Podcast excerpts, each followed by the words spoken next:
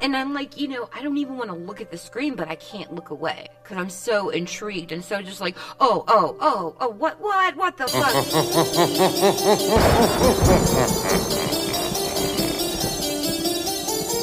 Good evening. Welcome to two maddening hours of horror and fright.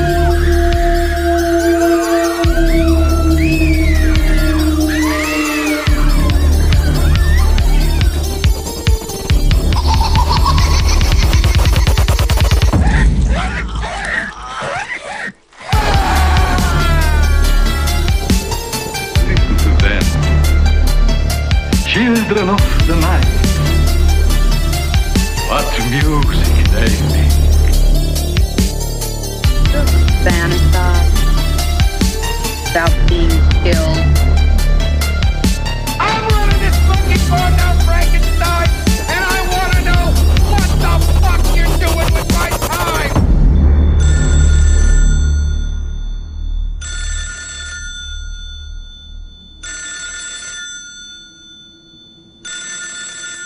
Hi, I'm Candy, the final girl. Kitty, kitty, kitty, kitty, kitty. And I'm Erica Wright. You can't go anywhere without feet. And tonight on the Ghouls Night Out edition, last of the season four, we are doing the infamous film Audition from 1999, directed by Takashi Miike. Uh, this is one I, I really was waiting to do. And, you know, to start off with, because I really want to start off with how I saw this movie the first time. And I've seen it many, many times since. Um, and I was really excited um, last season of The Last Drive-In when Audition was the first movie. Because getting Joe Bob's insight was really great. And, and we had, you know, uh, Yuki come and, and do some of the Japanese pronunciations. I mean, it was just a really great episode. But I was like, ooh, Audition, my favorite. That's my shit right there. Um, it's interesting that this film when you because there's those lists out there like the famous top 10 list of the most extreme horror films and they're usually always the same no matter what source you go to and and, and audition makes that cut every time sometimes it's in the number one spot um but let's let, let me go to the beginning of how i experienced this film so it made a big splash at film festivals the year it was released, and we I'm gonna touch back on that later. But so it it, it comes to America, and I was really like, I don't really know, you know, I didn't. I was always on the internet. Didn't always have access at that time. You know, my family was poor, but there was buzz, and I didn't understand the buzz. I didn't know anything about what the buzz was. I just knew people were talking about it. So it, you, it was like one of those titles that they would get one copy of in the video store. And I, um, you know, I was, uh, I had stopped working at a video store at that point. I would later return. But I was like, oh, here it is. Here's that copy. I'm going to fucking watch this. And so I sit down and I start watching this movie. And it's, it's a long movie, you know, considering um, you know, our typical run times of films is a little bit long. And I had no idea who Takashi Miike was. I had no fucking idea what I was in store for. And so my brother and his uh, ex-husband, uh, you know, obviously wasn't ex at the time, they sit down because they they like horror, and they're gonna watch this fucking movie with me. And again, none of us knew what to expect. And um, I think that was a good thing, honestly, in, in retrospect. So we're watching this movie, and like it's been an hour, and they're like, "We're so fucking bored. This is not scary. This is not a horror film. Why? They're just talking, and this guy is obsessing over. She's obsessed. Like, there's a couple weird moments, but like, what the fuck is this shit? So they leave, and I'm like, well, I'm invested. You know, I need to know what's going to happen, and I want to understand why this is such a buzzworthy thing. And I found out sitting there by myself because this is a movie that really, really saves everything for that huge money shot at the end. And that when that happened, I'm sitting there by myself going, "What the fuck? Oh my god!"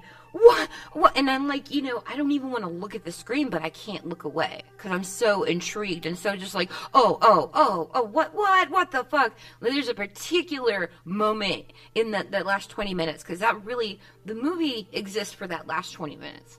You know, for most people, um, and and that's why it's like I'm I'm not surprised it's on the extreme list, but I it's not like the rest of them, like Martyrs or anything else like that, because this is everything that people consider disturbing about it in that last bit of the movie. So, um, which I, which I haven't even touched on what it is, but I just I want to hear from you, and we can go launch into that. But that was my first viewing. I ended up sitting by myself because everybody got bored and left. Like, what what is this? They're just going out to dinner, and you know she's acting a little strange, but you know, and and I think the the actress and um, forgive me if I butcher this, Eihi Shiina, um, Yeah, your guess is as good as mine. I'm going to have to apologize in advance too because I think I will mangle a lot of Japanese names tonight, and I don't want to. But I'm I don't want to either, but I know it's gonna happen. I am Baka Gaijin here. Like, I'm going to mangle stuff. Uh, uh, but yeah, she's uh, she's amazing. She's also in this other film that I, I kind of I kind of like, but I have mixed feelings about called Tokyo Gore Police, and she's the the hero of that. Yeah, Like- and, and I think she's just breathtakingly beautiful. She is, yeah, yeah, Because she was the model. She she's just stunning. Stunning. yeah, yeah. She's uh, you know beautiful, but also very unique, and has this I don't know just very interesting you know look about her that. For the sake of audition, know, like she's beautiful, but there, sometimes she can seem a little off, and it really works so well for this film. Um, but yeah, my first impressions. I think I saw this um, on DVD. You know, when when I was stuck like with like Blockbuster, and I think Netflix was just starting to get launched. So um, I was working on my undergraduate honors thesis about gender and sexuality in horror films. And this was one of the films that I rented. Like I rented about two thousand films, so I mean, I had a lot to go through Yeah. I had like a lot of raves about it. So I wanted to check it out. I was never bored with it, even when it was like not specifically horrific. Yeah, I wasn't bored either. I was invested. Like, okay, so what's gonna happen now? Yeah, exactly. But I, I guess it didn't resonate with me all that much at the time. Like I felt maybe it was kind of misogynist film. Like I thought, oh, this is a bitches be crazy kind of film. Mm-hmm. And you know, um, rewatch now because I over a decade went by and I I hadn't watched it again, but I look at it a little bit differently now. But uh, yeah, I never had problems with it, like from a technical standpoint or feeling that it was boring or anything. Like I was into the story and like it, it's creepy well before it gets to the torture scene and all the dream sequences or whatever you want to call that. Yeah, yeah, it is. Yeah, um, Like off-putting. I think the first cue of the creepiness is when she's sitting in this dirty, unfurnished apartment, just kind of slumped over, and then the phone that rings. phone right this there. Smile, like the smile, and then like the bag of laundry moves and makes a sound like, or at least I thought it was. shit out of me.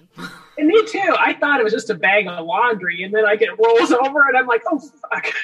So Yeah. that's like just the tiniest precursor of like, what did I get into here? Yeah, exactly. So you know something like something is really off about this woman, but it's like it, it was kind of interesting seeing exactly like how far off. Yeah. And But yeah, I, I don't understand the complaints about it being boring at all. No, but you know, I mean, I don't know if I'm always the best judge on that because I do like a slow burn. Me too. Especially, you know, with this film, I think it's really important that we have all that story, or the ending means nothing. Yeah, But conversely, though, um, it's considered the start of the torture porn.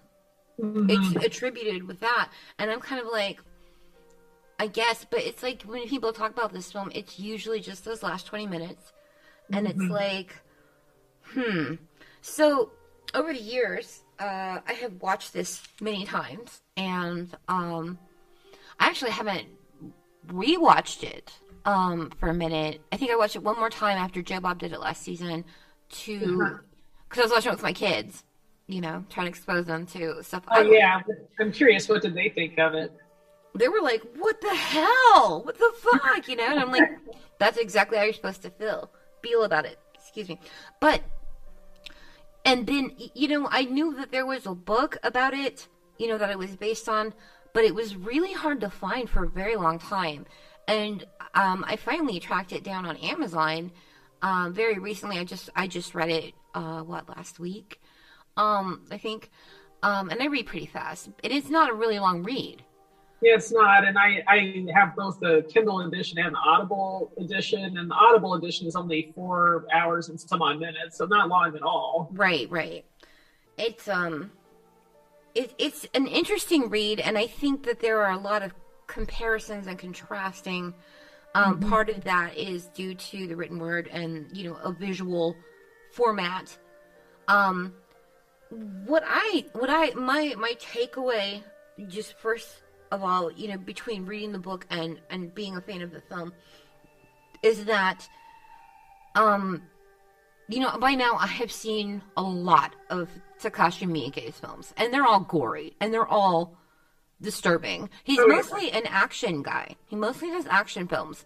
But if you go back to season one of The Last Drive-In, one of his action films was covered. Oh yeah, Dead Alive, which I had not seen that one before. It was on the last drive-in, and I had seen a lot of his films and even some of his television work, but Right, right. I missed that one. And maybe it was because it was billed as sort of just a yakuza thing, and it's like I don't really care about crime movies, and I'm not like a huge, huge action person, so that didn't Me either. me. Me either.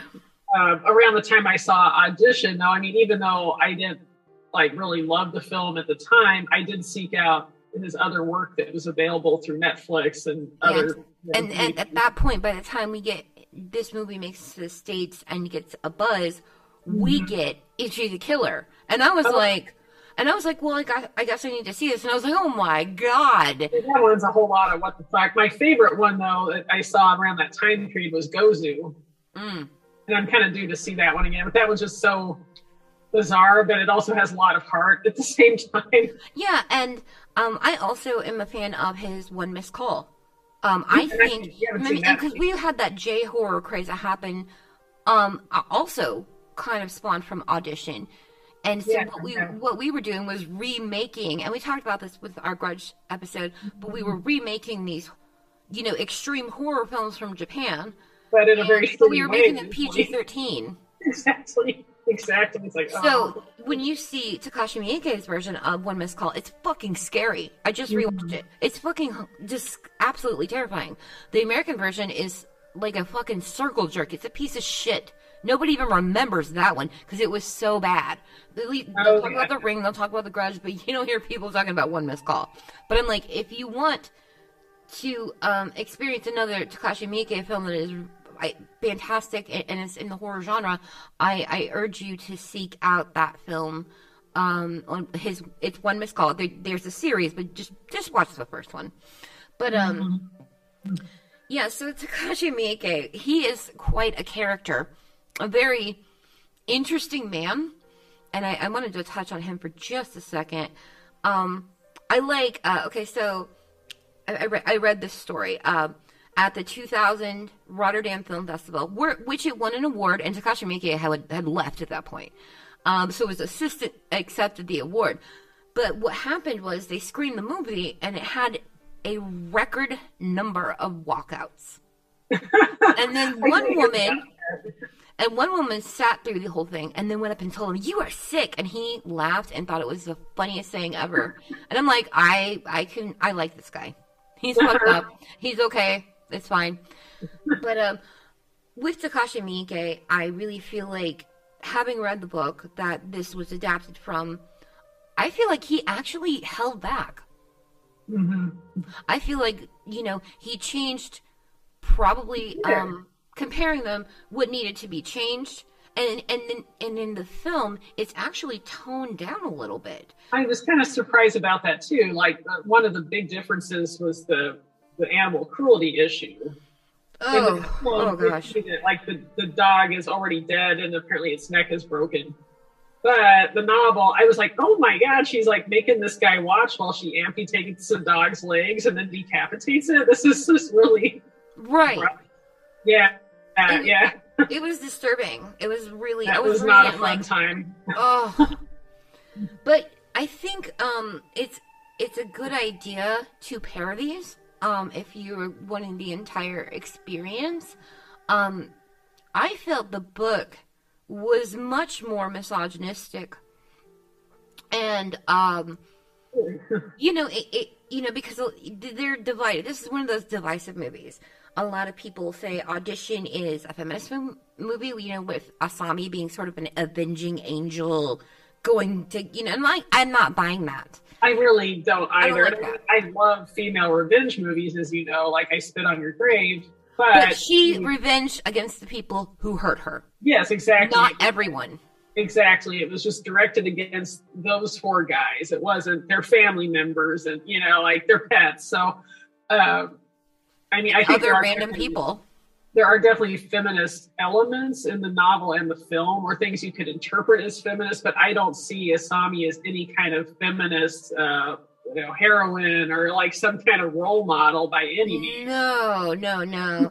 and and Takashi Miike himself said we we did not put feminism in this film because feminism isn't really a thing in Japan.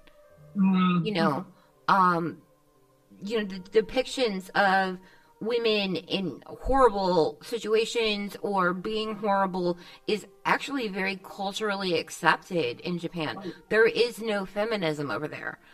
And so that's interesting.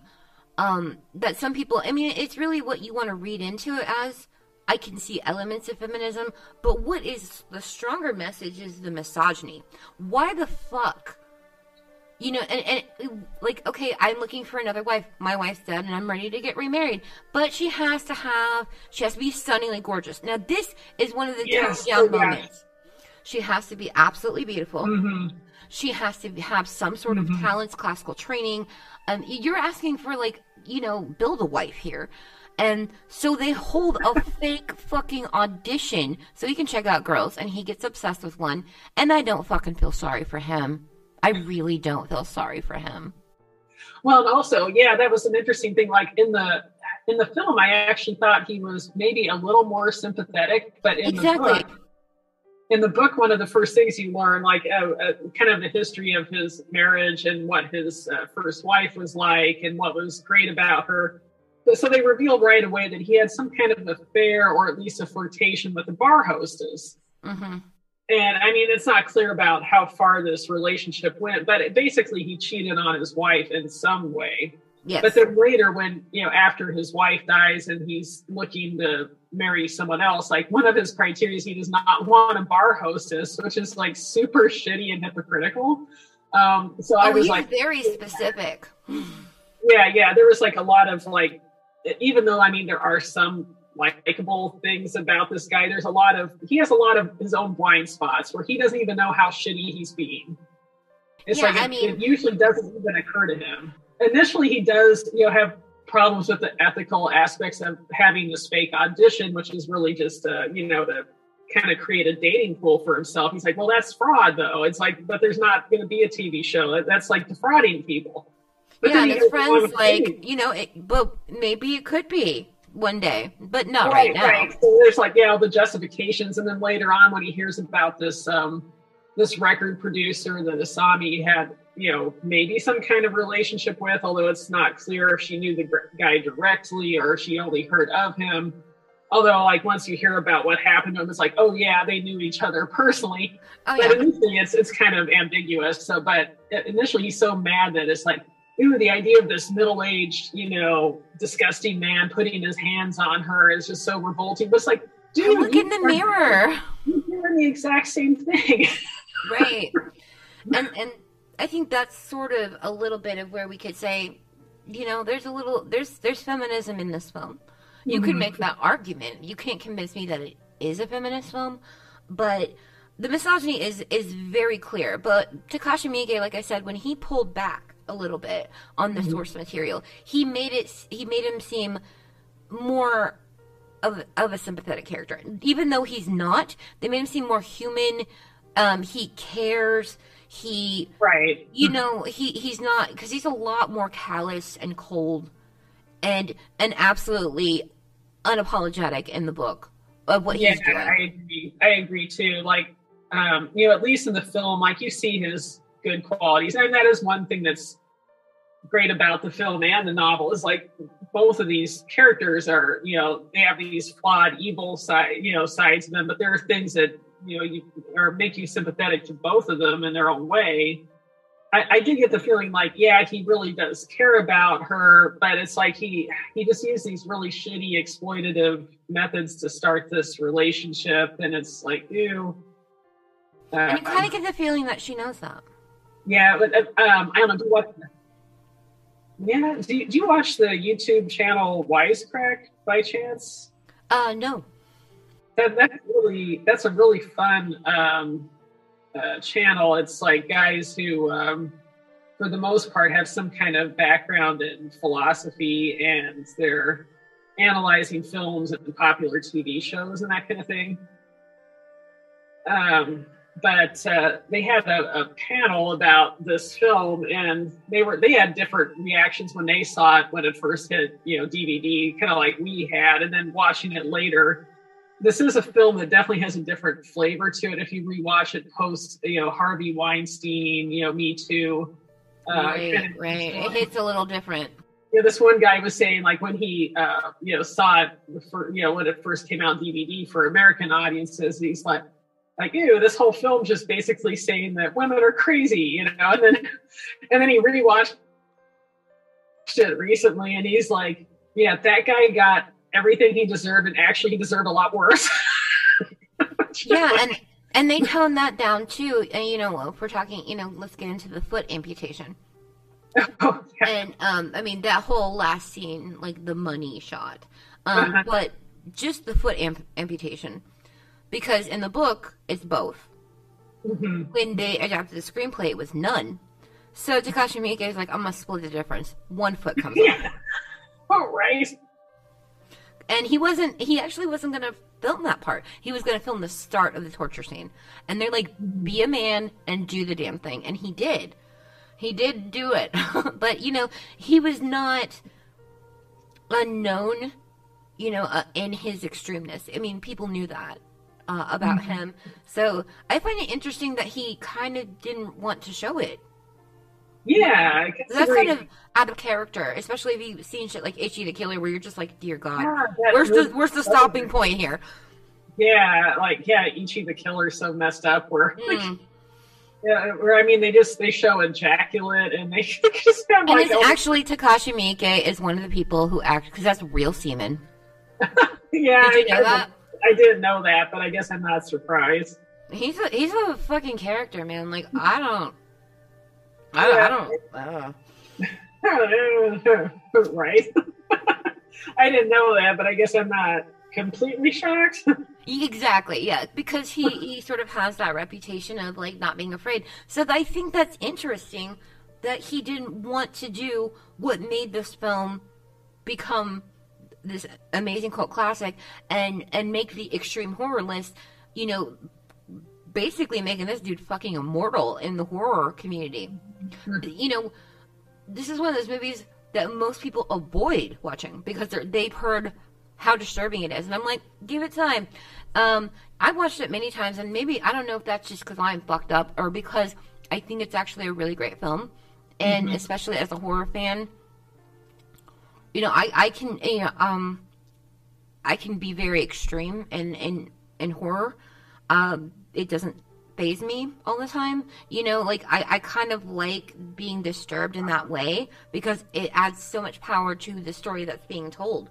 And something interesting um, about Takashi Miike as well, in that one missed call, and in this film, both of the protagonist, well, let's just say both of the women, the main women, were victims of abuse. And it's focused on a lot more in One Missed Call in its own way, where they actually speak about it more.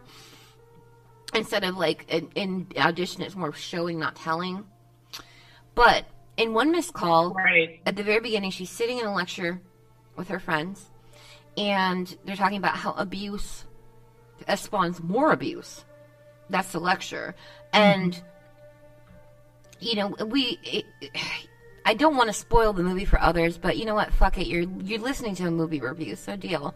Um, when our our main character uh, Yoko, um, in that film, I, I think it's Yoko or it's Yuki. Fuck. Well, fuck me. I don't remember if it's Yuki or Yoko because they're both characters in that movie. But you know, anyway, our main protagonist, she was abused, and they're these very beautiful, long hair, sedate, you know, women who both have abuse issues and and the abuse spawns abuse. Because when we really take all this down and get to like the skeleton of what is what this film is and, and what makes Asami the way she is, it's abuse. And um, this is very common in Japanese uh, entertainment and culture that um, you know, and it's something you know, like as a person who has been abused, you know, um, the statistics are are telling you, yeah, you you might go on an abuse, but but it's it's not like always that conclusion because people are like sometimes a lot of us deviate from that. You know, Yeah, I think the majority of abuse victims don't abuse other people. Like, you know, maybe there's a slightly higher risk for it, but it's not like it, it just sets someone's fate in stone that they themselves will become an abuser. Right, and you already feel like a piece of trash that you grew up in that, and then, you know, this is sort of what's expected. Like, you're tainted by what somebody else did to you. That is absolutely a fact in Japanese culture. They believe that. So, mm-hmm. this is not surprising to them. This is not shocking to them. And this and this really applies to One Missed Call and this film. Um, like, well, of course she went on. Of course she's doing what she's doing. You know, she was abused. It's like, um, wow, okay, I don't like that. Yeah, right. But Uh, yeah, one thing I find interesting though, where I, I, I mean, I guess I don't really, I don't know, interpret the film or the novel as misogynistic per se, even though some of the characters definitely are. Mhm. Um, sometimes I feel like maybe it's more of a commentary on um, uh, Japanese culture and like you know men's expectations of women and that that kind of thing. Not necessarily endorsing those views because obviously it doesn't work out for the main character no, it does not. Concept that Japanese men have personal agency to uh, create sort of a, a grocery list of everything they want in a, a perfect spouse. hmm And you know, like the first part of that movie definitely plays into that fantasy. But in reality, it's Asami who has agency. She has her own shopping list, as it were, her own uh, sort of target demographic, and she has the ability to get what she wants. Uh, just those those two fantasy worlds when they collide do not you know work out in a way that makes anyone happy ultimately well maybe she's a little bit happy she seems to really be enjoying herself when she's taken you know Aoyama's foot off And she's yeah, so gleeful and about what it what a haunting image that is! This beautiful, beautiful girl Oh, yeah. smiling, taking that wire. It cuts through the bones. yeah and she she just like she looks so serene and that's she's so like kind of Really the first relaxed about it and like Usually, you know, I um with her, I feel like it's a trigger warning every time she smiles. Something bad is Oh, about yeah. to happen oh yeah every time she smiles. Like with Right, the phone the call. first- She's been, it gives you this impression she's been sitting for days next to the phone and then sleeping in that position because of the way she slumped over with her hair over her face. and it's so And creepy. like slowly sits up when the phone rings and you see that smile. It was like, oh, there's something really wrong. But it kind of reminds me of, um, I don't know, some of the stuff talked about in, uh, I don't know, old fashioned dating advice books for women. Like, you never call the man, you let him call. hmm But back in the days before cell phones, that meant you were literally waiting by your fucking landline for, you know, a guy who may or may not be interested in you to call first. But she's literally waiting there for a week or, you know, whatever the time limit was that And that's where we get our suspicions confirmed um, that there is something absolutely wrong with this woman. Is that moment. Yeah, another thing, another thing I find fascinating with her is like she's definitely like a cipher of, of sorts that men can project their own fantasies onto her, and she seems to fit it perfectly. So, kind of my question with that is: Is she truly this blank slate that can fit any kind of male fantasy, or are men's fantasies so cookie cutter and so textbook that she deliberately shoehorned herself into that type? uh, you know, maybe the fantasies of these middle-aged men, you know, especially in the entertainment industry, maybe they all do kind of have the same ideal woman, and she has perfected. Yeah, I mean, persona. think about it. If you were, let, let's say we are uh, shopping for a wife, would we have the same requirements? Oh, well, I, I want her to be smart. I want her to be beautiful. Um, you know, you're asking for what cannot possibly exist. Yeah, it's kind of like a unicorn. What got me was sort of the um, the contradictions in these requirements. Like, well, she has to be beautiful, but not vain and not hung up on her beauty. And she can't uh, be she can't be a real actress, but she needs to have classical training and something. Yeah, yeah, and uh, you know, she has to, you know, be well groomed and have a good appearance, but she can't have expensive tastes in clothes or spend too much money on these non-essential items. Like What the frick? who can live up to that? But exactly. Like, and I think you know, and, and and that's one of the things that I, where I feel the book sort of enriched the film.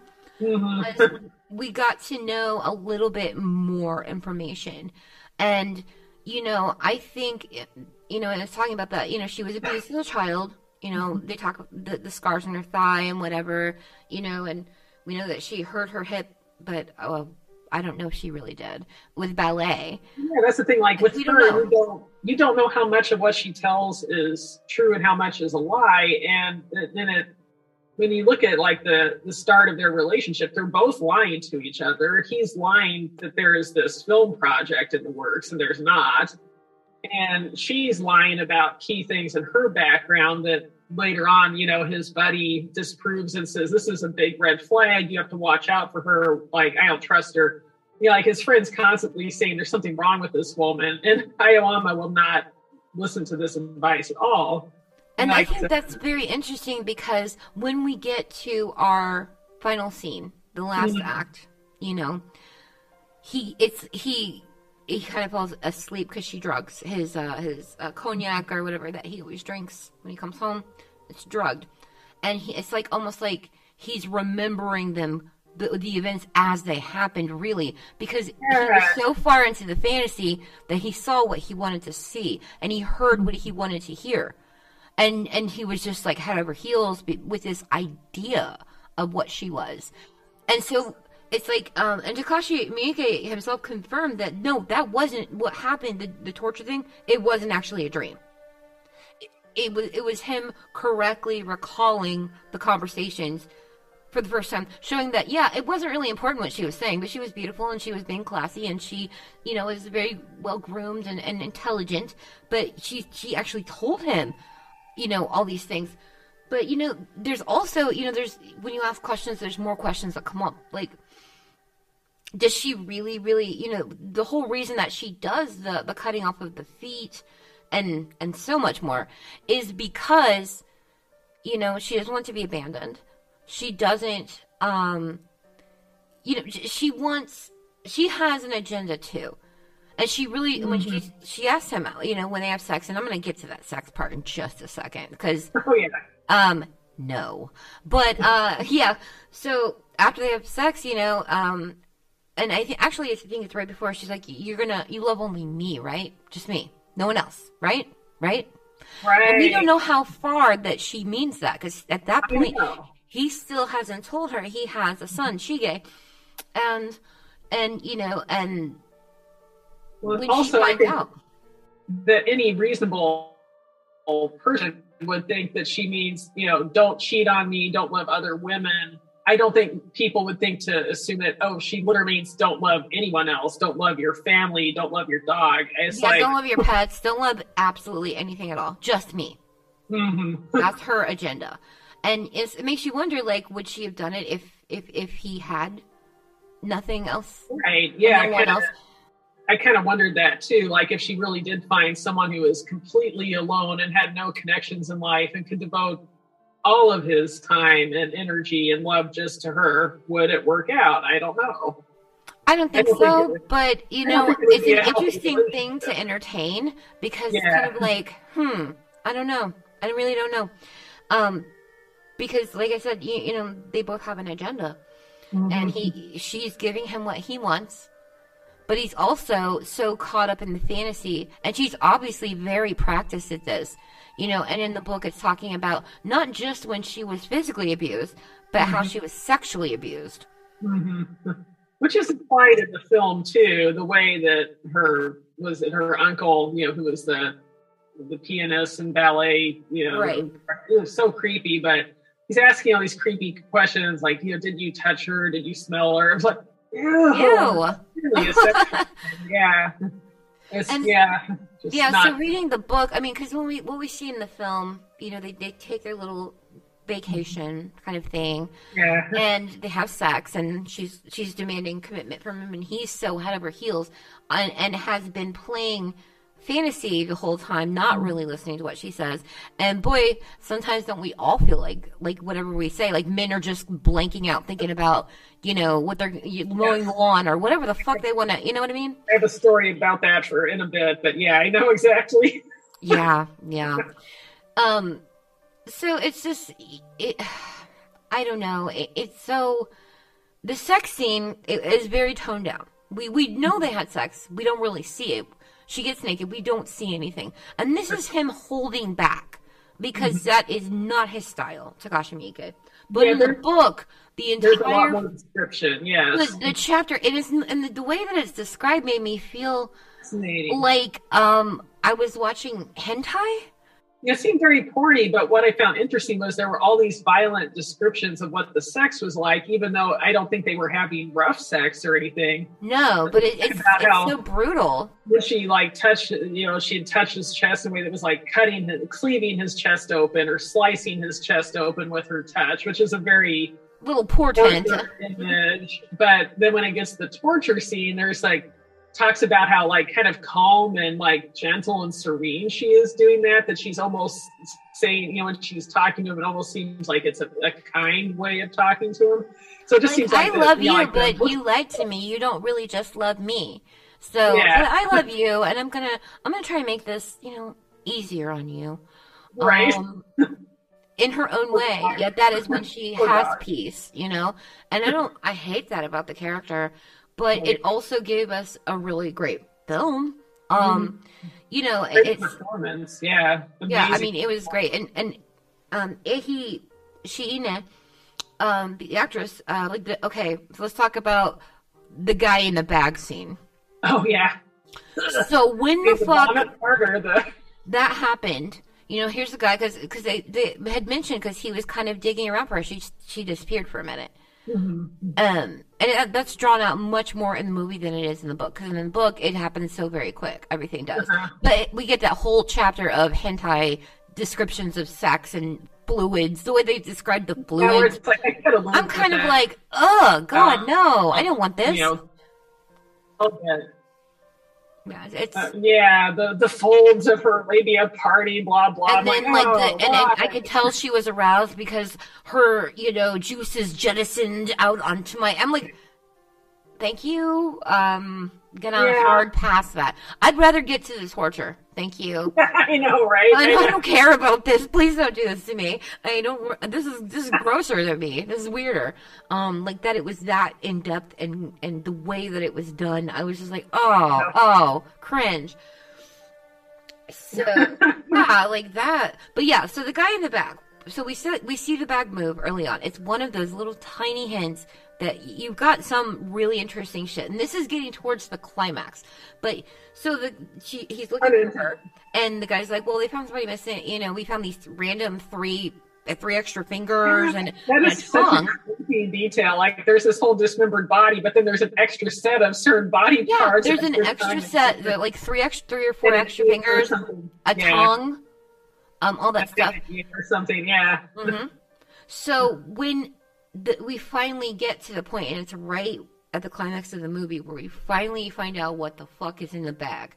Um, the guy comes out, missing the fingers, missing the tongue, and you know he can't, he can't really communicate, and he's just a hot fucking mess. Like, oh, gross. and, so, and then you see him crawling out and you're just like oh god oh god what is this and um like you you you kind of had an idea but you really didn't you know you you, you like i want to be wrong or i don't want it to be as gross as it is and to make it even grosser when she how she feeds him is she throws up in a dog bowl and he, and the moment he starts slurping i'm just like oh dude oh oh man I know that scene is so like vom- it's so vomit inducing. Like, It- yeah, yeah, it really is. And and um, the actress was a method actress, so she actually puked in the bowl. She actually did that. uh, Yeah, that was real Oh. vomit. And Takashi Miike, like I actually- said, you know, we had the his real semen and other people's semen and Ichi the Killer. He's not afraid of that shit. So he's like, yeah. Uh, she's like, I'm gonna make myself throw up because I'm a method actress, and um, I'm gonna serve him my puke. And then the slurping noises because he she cut out his tongue. So Yeah, he was on a that- liquid diet. oh Yeah. god. ugh, it's so nasty. And you're just kind of like, how can you love this movie so much? I'm like, because it's not afraid. It's not afraid. Yeah, it's it definitely is not afraid to go there. One thing I find interesting, like to compare the um, the book with the film, is um, in the book it seems very matter of fact how he pieces everything together, like that uh, whatever fugue state he's in or dream state after she drugs him, but he hasn't woken up to the torture yet. But in his mind, he pieces all of these things together from her past and what she did to these other victims, and it seems very logical. But then uh, PK um, adapted it, it's so delirious, and uh, there's all these weird, you know, shifts in perspective, and the the there's this weird subjective camera, weird lighting, and it um, switches back and forth between you know adult Asami and like seven year old Asami, you know, or, uh, uh, for for no reason, and it's like. uh, So like I know like I made my even though I wasn't a huge fan of this movie when I first saw it, it was still memorable and weird enough. I made my best friend watch it just to inflict it on him. That's what I do. Is I inflict this movie upon people because I'm like, you have to see audition, and they're like, why are you like this? right. Because I So love it. like, but I mean, he was like just baffled. It's like, so like, how much of this is his fantasy or his dream, and how much really happened? Like, it's like, well, I think his dreams contain the essence of the truth, but you know, it's just told in this very odd way. But finally, reading the novel really helped clarify some things there. Yeah, and I mean, while the novel wasn't artistic about it, it was very Yeah. matter of fact. Um, I do like uh, Takashi Miike's vision of how he figured, mm-hmm. how he puts together, how he really finally sees, almost like what she gave him was truth serum. Yeah, Because you know he knows you know that she's the one that poisoned him and is going to do things to him at this point, but he kind of goes into a weird dreamlike state. But he's not completely in a dream, and a lot of people are like, "Oh, it was just a dream, though." No, it was not. Because think about the ending, and I like the ending of the movie much better than the book. The book is very abrupt, but um, the ending of the movie it, it, it's like a little bit of shades of fatal attraction almost. Like the- you know how th- that's the kind of vibes asami gives me at first but then goes beyond. Oh yeah, um, the thing about you know like she cooked and killed the family bunny and fatal attraction she Yeah. would sit there and with that one part where you where we see her instead of her sitting in an empty room with a bag by the telephone she's got the light switch on off on off. That and you're kind of like oh fuck. Oh no. Oh no. And then now this is a guy who cheated. So it's interesting to to put those two together because that's Oh, yeah. like the american version of this. And it wasn't nearly as extreme but yeah i mean i think and and you know it, it it's definitely sort of a dream but it's actually the truth. Because he was more living a dream Mm-hmm. by creating True. somebody and her just adapting to it or only hearing what he wanted to hear because he, he was not in love with her he was obsessed with her and there's a difference. He's mm-hmm. obsessed with the idea of her. She seemed to be everything he wanted. And and if that isn't like a predator luring in its prey i don't know what it is. Mm-hmm. mm-hmm. Yeah, I and I bet we've all had like some kind of experience or relationship like that. Like um, oh yeah this happened to me more than once, but I mean, one of the more recent times was I don't this was maybe six or seven years ago or something like that. A friend of a friend invited me to um, help out at this film festival and like said, "Oh, you're great with people. You could, uh, you know, kind of, you know, assist this one actor who was a celebrity guest at this thing." I mean, I, I thought that was cool, but then throughout that weekend, it was clear this guy was just trying to hook up with me. You know, the Yeah. guy, the coordinator, not the the actor. The actor was cool, uh, but it was, and I mean, and subsequently we had some like long um, discussions via text message, and I flat out told him I didn't try to go into like asexuality or try to explain it because some people just don't They, get it. they refuse to accept it. You know, my mom's one of those people who refuses to accept Yeah. that I'm asexual. It's like, yeah, I have Right. kids and I had unwanted sex because I went through um conversion therapy, but like I still I mean, I'm I'm like demisexual now, but mostly a you know, Mhm. mostly it's the spectrum. But anyway, go ahead. So, sorry. yeah, I didn't I didn't try to like explain it from that angle, but I flat out told the guy like I'm celibate by choice. I'm not looking for a relationship. I'm focusing on other things. It's like I never said anything. He had some idea of me in his head that wasn't me, and he kept responding to that fantasy version and not to what I was actually telling him. I just felt like I was talking to a brick wall, and like I got progressively more and more disgusted with every conversation I had with this guy because of that. He kept asking me out on dates anyway, and they were clearly dates, not you know, Not not, hang out friends as hangouts. friends or just people coming in. Yeah, it was clearly uh, there was clearly a romantic angle, and then like to make it worse, I heard from like the mutual friend who introduced us originally that it's like, oh yeah, that that guy he um he says women are uh, that any relationship or you know potential girlfriend is useless if uh, if she doesn't put out on the third date. Uh, I'm no, like- no. It's like, uh, he's gonna be waiting a long fucking time, as in never in my Right, case. right. Right. So I mean, like with I don't know people like that, you might I don't know, maybe one would like to cut their feet off, possibly. I mean, I I think you know most women have experienced this, and you know I, I've talked um, before about sort of this thing, and I I have to explain it to Sean a lot. Um, the people that are attracted to me, and it still happens to this day. I'm fucking 42 years old, and I I do post selfies a lot on um, Oh, yeah. Instagram and stuff like that because um, I I actually work with some big name uh, companies I'm not allowed to talk about, but I have to model things, and I'm like I'm not a model, but I have awesome cheekbones or something. I don't know, but then they they look through my Instagram, and this is Yeah. just recent shit. I can go way back on this. They look through my Instagram and they're like, she likes horror, she's not ugly, um, she's smart. Um, usually, smart is not associated with me for some reason, but some people know that I'm. You know, this is an intelligent woman who's talented and likes all the cool shit, likes good music, likes horror movies, likes this, like has, you know, it's fun to be around. And they they fetishize me. They they Oh yeah, it's so They- disgusting. and I told Sean, all I attract are obsessive people. And it happened in my entire life. You know, I, um, most of it lived as, as a blonde. You know, blonde hair, blue eyes. Uh, usually had. Didn't, I certainly didn't look the way I do now. You know, with his uh, mobility issues, with the, the extra weight. You know, I I looked I looked decent, and it's like I liked cool things. And so they would just be like, "You're the perfect woman." And if I told you how many times I heard that, and I was like, "No, I'm not." Please don't do Yeah, that to me. Do not put me in that position. And it's like you are not really seeing like I need in a partner if I'm going to partner up. And my you know, I talk about my three evil exes. I'm I'm telling you, I was not with them long. I, I just mm-hmm. I hated being in relationships, the constant pressure of sex. But it's just like, no, I don't want that. But mm-hmm. anyway, so it's like I always get these obsessives. I had them in high school.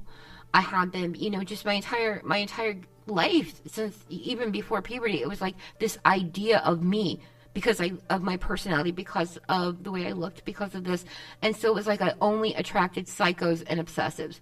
And it's like mm-hmm. they weren't hearing me talk about the important issues and you know what my needs are and and I'm just kind of like, "Oh my god, Like this is fucking creepy. So all of you motherfuckers, when I get on Instagram and I've got seventy five fucking likes from one person, they get blocked because they Uh-huh. and then they'll try to you know if I don't do it, then Especially when it to- all happens in the course of a few hours, you know, where they like look through your Yeah. entire feed in a short period of time and like stuff going back Absolutely. years. It's like mm, that's not a good. So it's like I feel like I still can't escape it, and I'm like, Jesus Christ, I I have three kids, I'm married, but that doesn't matter because I am what their idea of what they want. They're like, I wish you know, even married people. I wish my wife was like you, who played video games and who likes horror movies and likes all the things that I like. And I'm like, you motherfucker, that's what you want is somebody just like you. Go go fucking marry yourself jerk off. It's easier and it saves me the pressure of having to fight you off. Yeah, yeah, exactly, exactly. I'm not interested. Yeah, I'm so not interested. But it's like, even if I wasn't married, it would be the exact same thing. Social social media has made it worse. Um, but yeah, it's people meet me. They they like just my big personality. They like all that stuff, and it's like, but I know that I'm being fetishized. I know that they're just taking the things that they like about themselves and projecting that onto me. And I really feel like in this film, that's what he's doing. He I think thinks so, he's too. found the perfect woman. It starts off, she's beautiful. That's the, the, the door opener for him. yeah, And after that, you know, she can just say, you know, I was a ballerina, but I hurt my hip. Do we have proof of that? we No. don't really, and we uh, do he definitely has the sort of white knight syndrome that it's like, oh, she's like this wounded bird, and we want to rescue her, and it's like, uh, never, yeah, never fall into that trap. And That's even his piece of shit friend who sets up the audition, gives him the idea, is the one telling him, don't fuck with this chick. Don't fuck I with her. I know that's like the irony of it is I like the know. friend gave him that horrible advice, you know, to to you know defraud people at this audition. He's the one who's like, yeah, there's something really wrong with her. You know, you need to be really careful or just And, break and this he's off. But- checking up on her, and it's like Aoyama is just like, no, you know what? You can't change my mind. I'm Yep. I'm invested in this girl. I am in, in love, and he's like, you know, like that way that they describe love and songs and books. You know, walking on clouds, and you know everything's glittery and rainbows. Like, um, no, uh, no, no, no. And so he sees that and is like, I can't stop you. I'm trying. I can't stop you. Even though I'm obviously a terrible misogynistic piece of shit. I'm telling you, please leave her alone. Like I, we cannot find any information to back up what she put in her. Cause she, I mean, what? Not only does he have the audition, he makes them write essays. Essays. Oh yeah, I know, right? Yeah, I mean, I guess I've I've had applications myself where I had to write essays in addition to stuff, and I as I get older, I just have less patience for that shit. Like in my twenties, I would have done that, you know. right. like, exactly. Me too. but yeah, he is a middle-aged guy. He's looking for women in their twenties. I mean, there is this. There's kind of a power imbalance there too. You know, he's established in his career. He's looking for someone who like doesn't have any career. You but know, they the must be talented. They must be yeah, but they have to have all this classical training and like, yeah, that's just uh, yeah, it's like he's trying to take you know certain ideal uh, traits from his uh, you know his dead wife.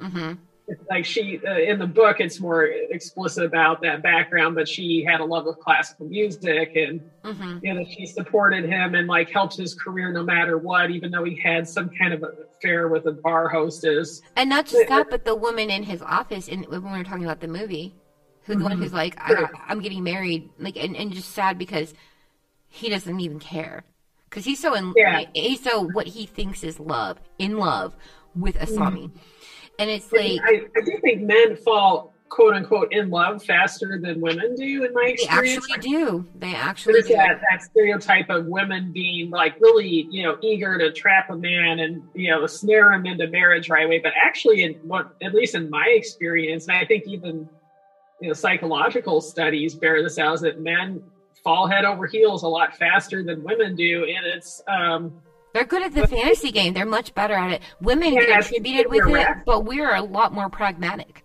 Mhm. Whereas women want to like sit and kind of evaluate, you know, is this really the right guy or whatever. But it's like I've noticed like so many times that like men who like just barely met me think that I'm the one and they're like rushing into something. It's like back off, dude. Yeah, yeah, I get that a lot. And I'm like, You don't even know me, and I'm not giving. And they'll, they'll start asking me for personal information, and I'm just like, Yeah, exactly. He's like, I'm not giving you exclusive number. We just met. You know, there's, mm, yeah, you know, in my past, um, the best re- relationships that I had, um, were the ones where I we never had a sexual relationship. We were involved romantically. I'm a romantic person, but do I fall immediately in love? Absolutely not. Like I'm love it love it's like people equate love and sex they put them in the same group and they're not. I'm I'm an I'm I am a biromantic asexual. You know, so I had um I've had a girlfriend and you know, um she was wonderful to me, but see because of my past it's like I couldn't accept people being nice to me. So, you know, I would jump out of these relationships, but one of them the guy was so obsessed with me, and this is a really fucking weird thing. This is before, you know, I met uh my sperm donor for my daughter. And we were just like he, he, he was grilling me with questions, and I think as a woman we get that as horror fans. Um, it's like gatekeeping, but also he.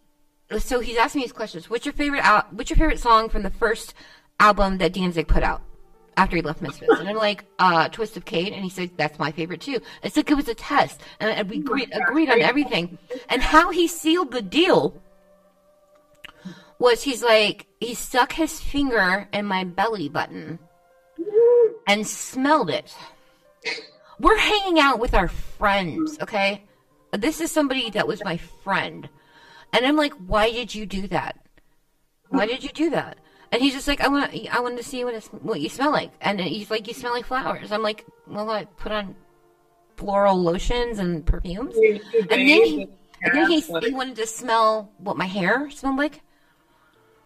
And I, I am, I just let myself be subjected to this. I did not know how to react in this situation.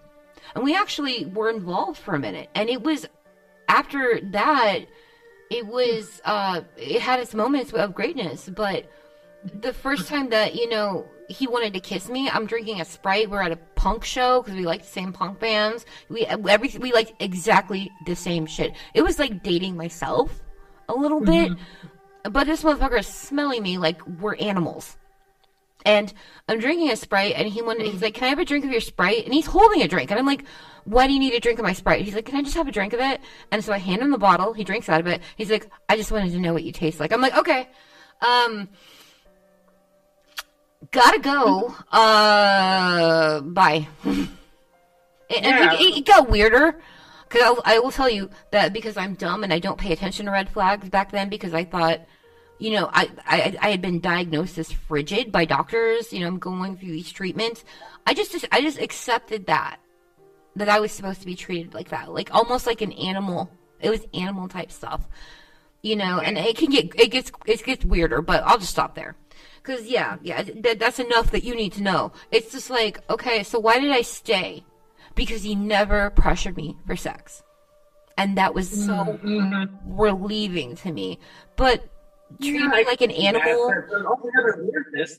Yeah, I felt like Yeah, I was a prize cow at the state fair or some shit with a you know nice shiny coat and you know like he's judging how I smell, how I look, like I was being judged.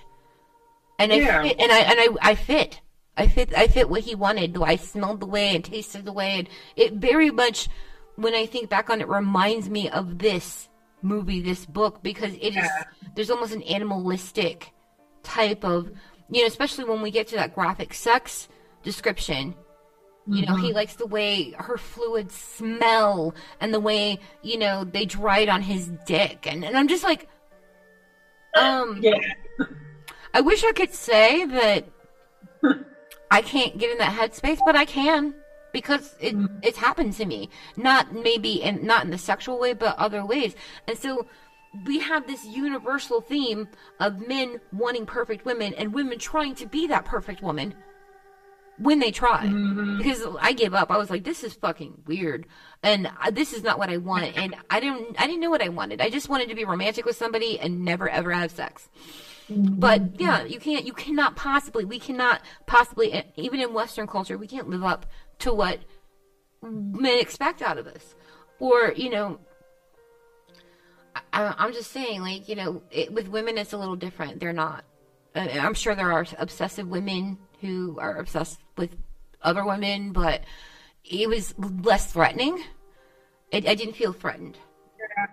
I didn't. I guess there's as far as like a story, not that I've experienced it directly, but it was a case that happened in Nebraska that I heard about when I was studying forensic science. But there was um, it was in rural Nebraska, but some woman was obsessed with some um, like sheriff's deputy or state trooper or something like that. Just this particular guy, like they went out on one date and he didn't think it was really a good match, but she wouldn't let it go.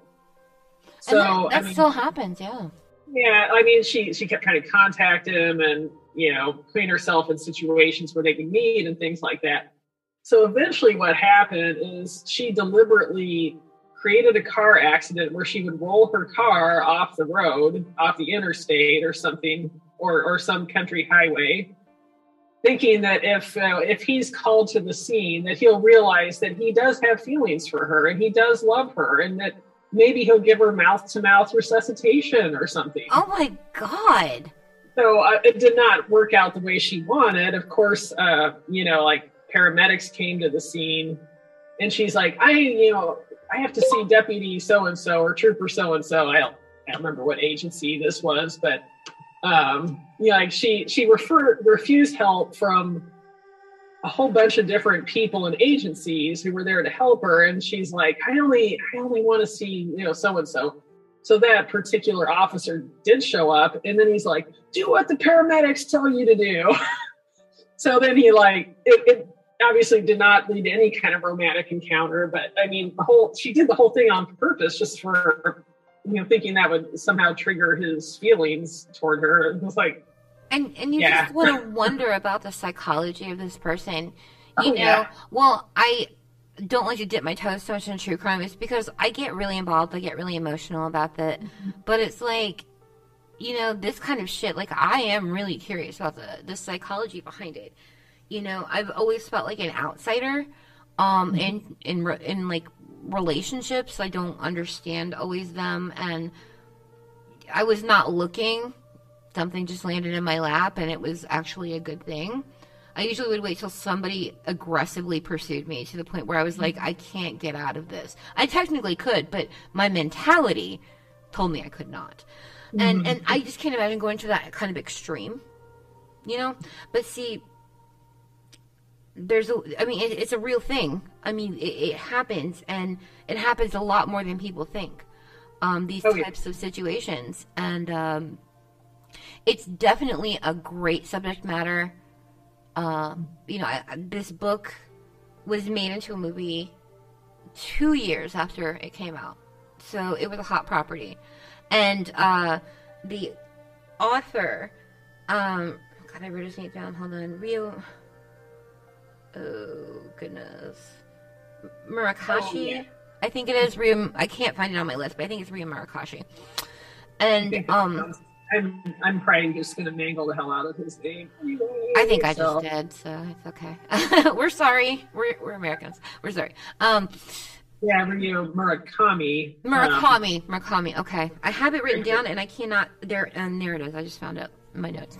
Funny, but he wrote some interesting other books, like Coin Locker Babies, which was optioned by Takashi Miike. The, the it just never happened.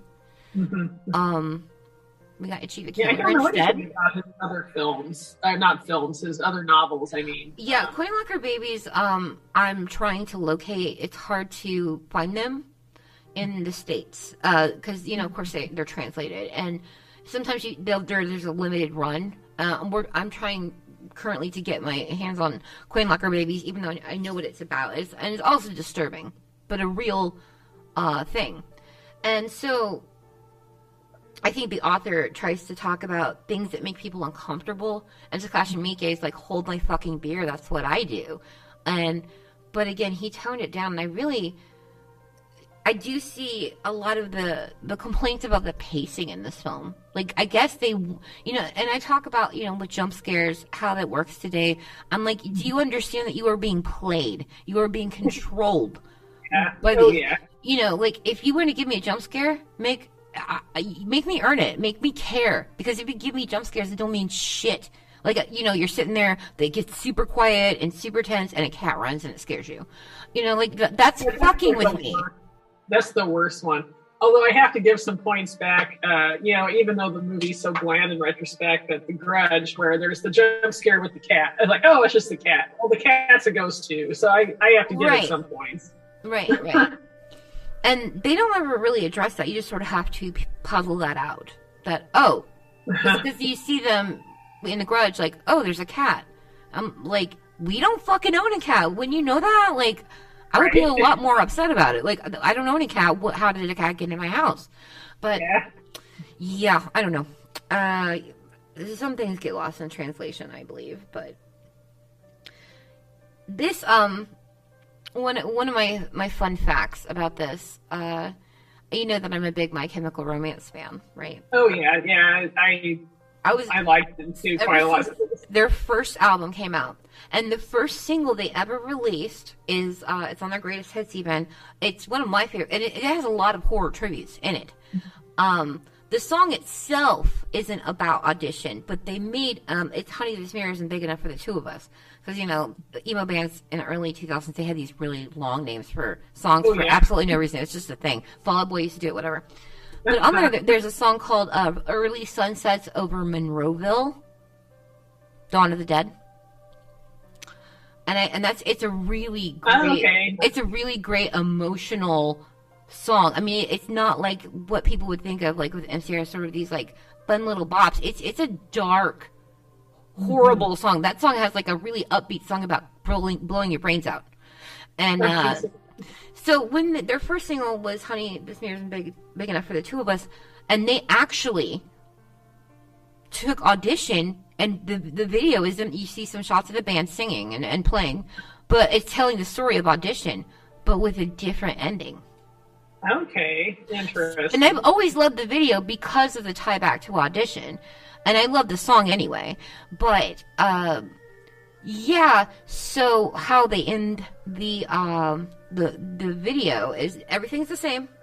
I mean, of course, it's toned down a little bit. Like they're not they're they're implying things that that, that are shown in the actual film, but the same story. But at the end, there's two bags, and she's sitting there Mm-hmm. oh, drugs him, she does the things to him, and there's two bags. That's how that Nice. ends. And I'm like, hmm, I kind of like that. Like props, because what a great fucking album, and they obviously are horror fans, and I really like that they came out like, you know, just like fucking hardcore. Like, you know what? Audition. Here you go. and Nice. MCR style I to, to I song. I have to, seek that out. Yeah, it's you know it's not yeah, a super cool. long song, but I mean that whole album, um, their first album, you should absolutely check out. It's on Spotify. But Early Sunsets over Monroeville, it means a lot to me because Dawn of the Dead. I'm like, hi, I love Dawn of the Dead, um, and it's and just their artistic style and music is really really great. And speaking of music, we we can't we would be remiss if we don't talk about Rob Zombie for a second. Um, Oh, yeah.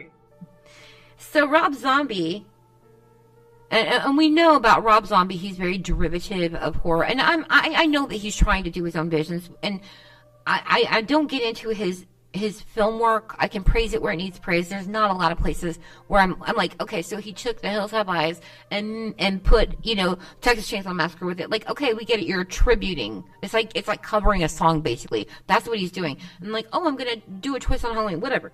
But Rob Zombie says and I quote, it's the creepiest and most upsetting horror film ever about audition. Oh yeah, I do remember he said that about it. I don't know that it is the creepiest and most upsetting. I mean, there are so many contenders for that spot for me, but I, I mean, Right. it's definitely up there.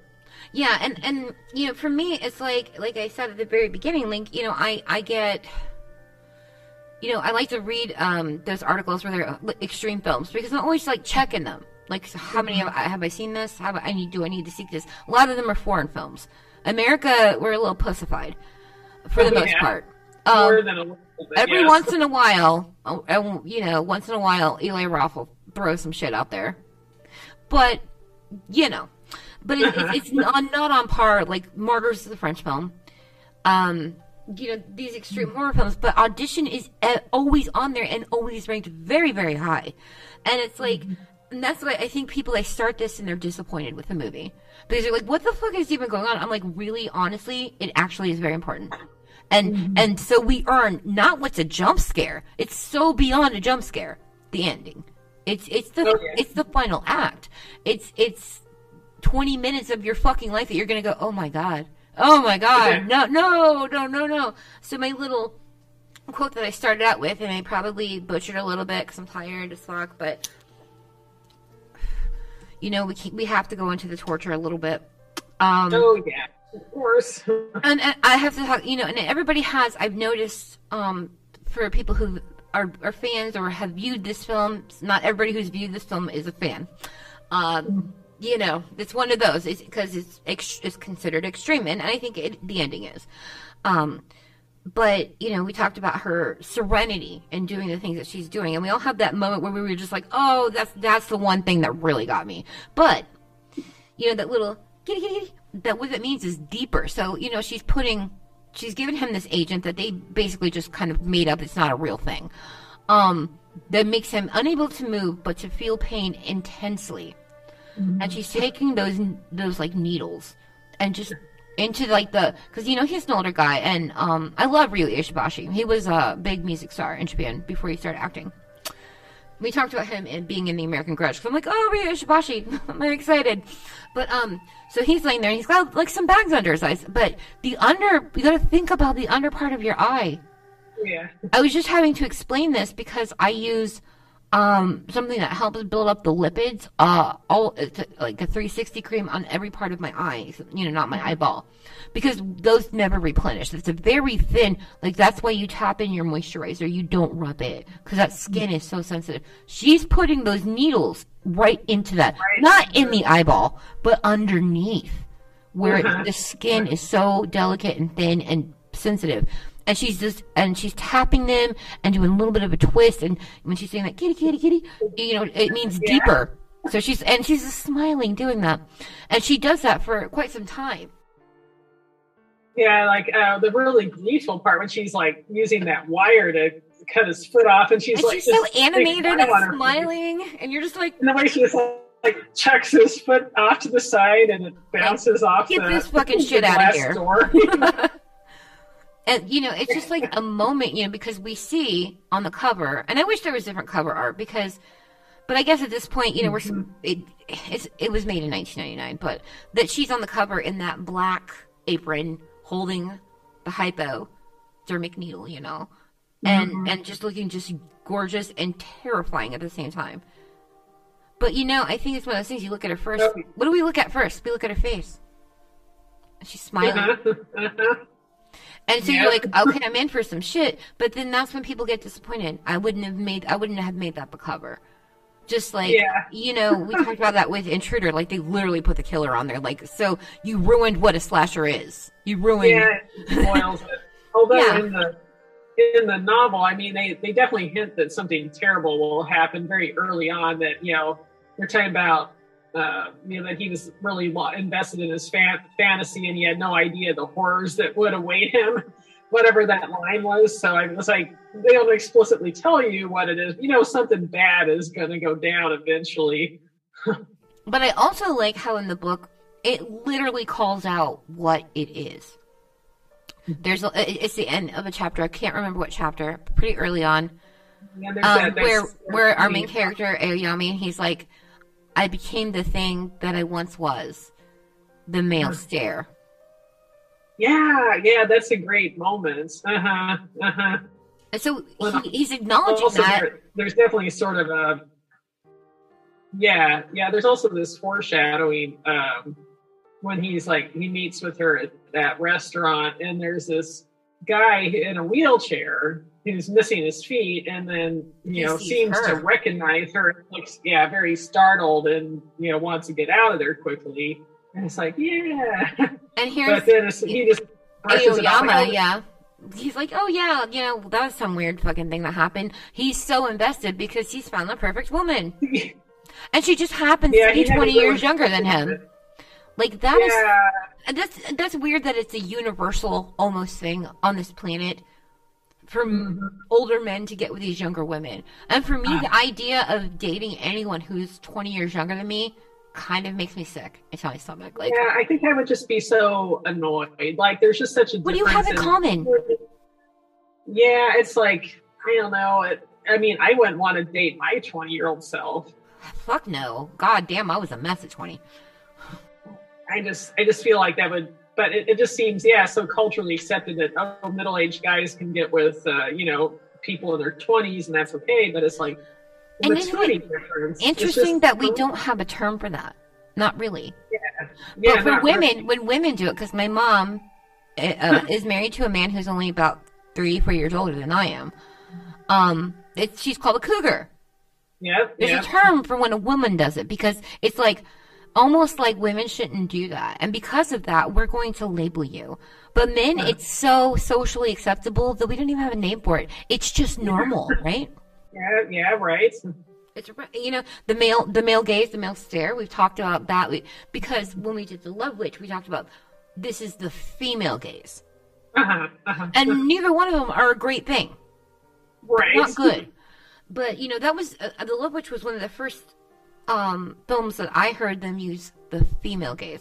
Anna Biller is so impressive, but here Yeah. we got the male gaze, and you know what? We don't think it's that fucking weird because it's that's how it is.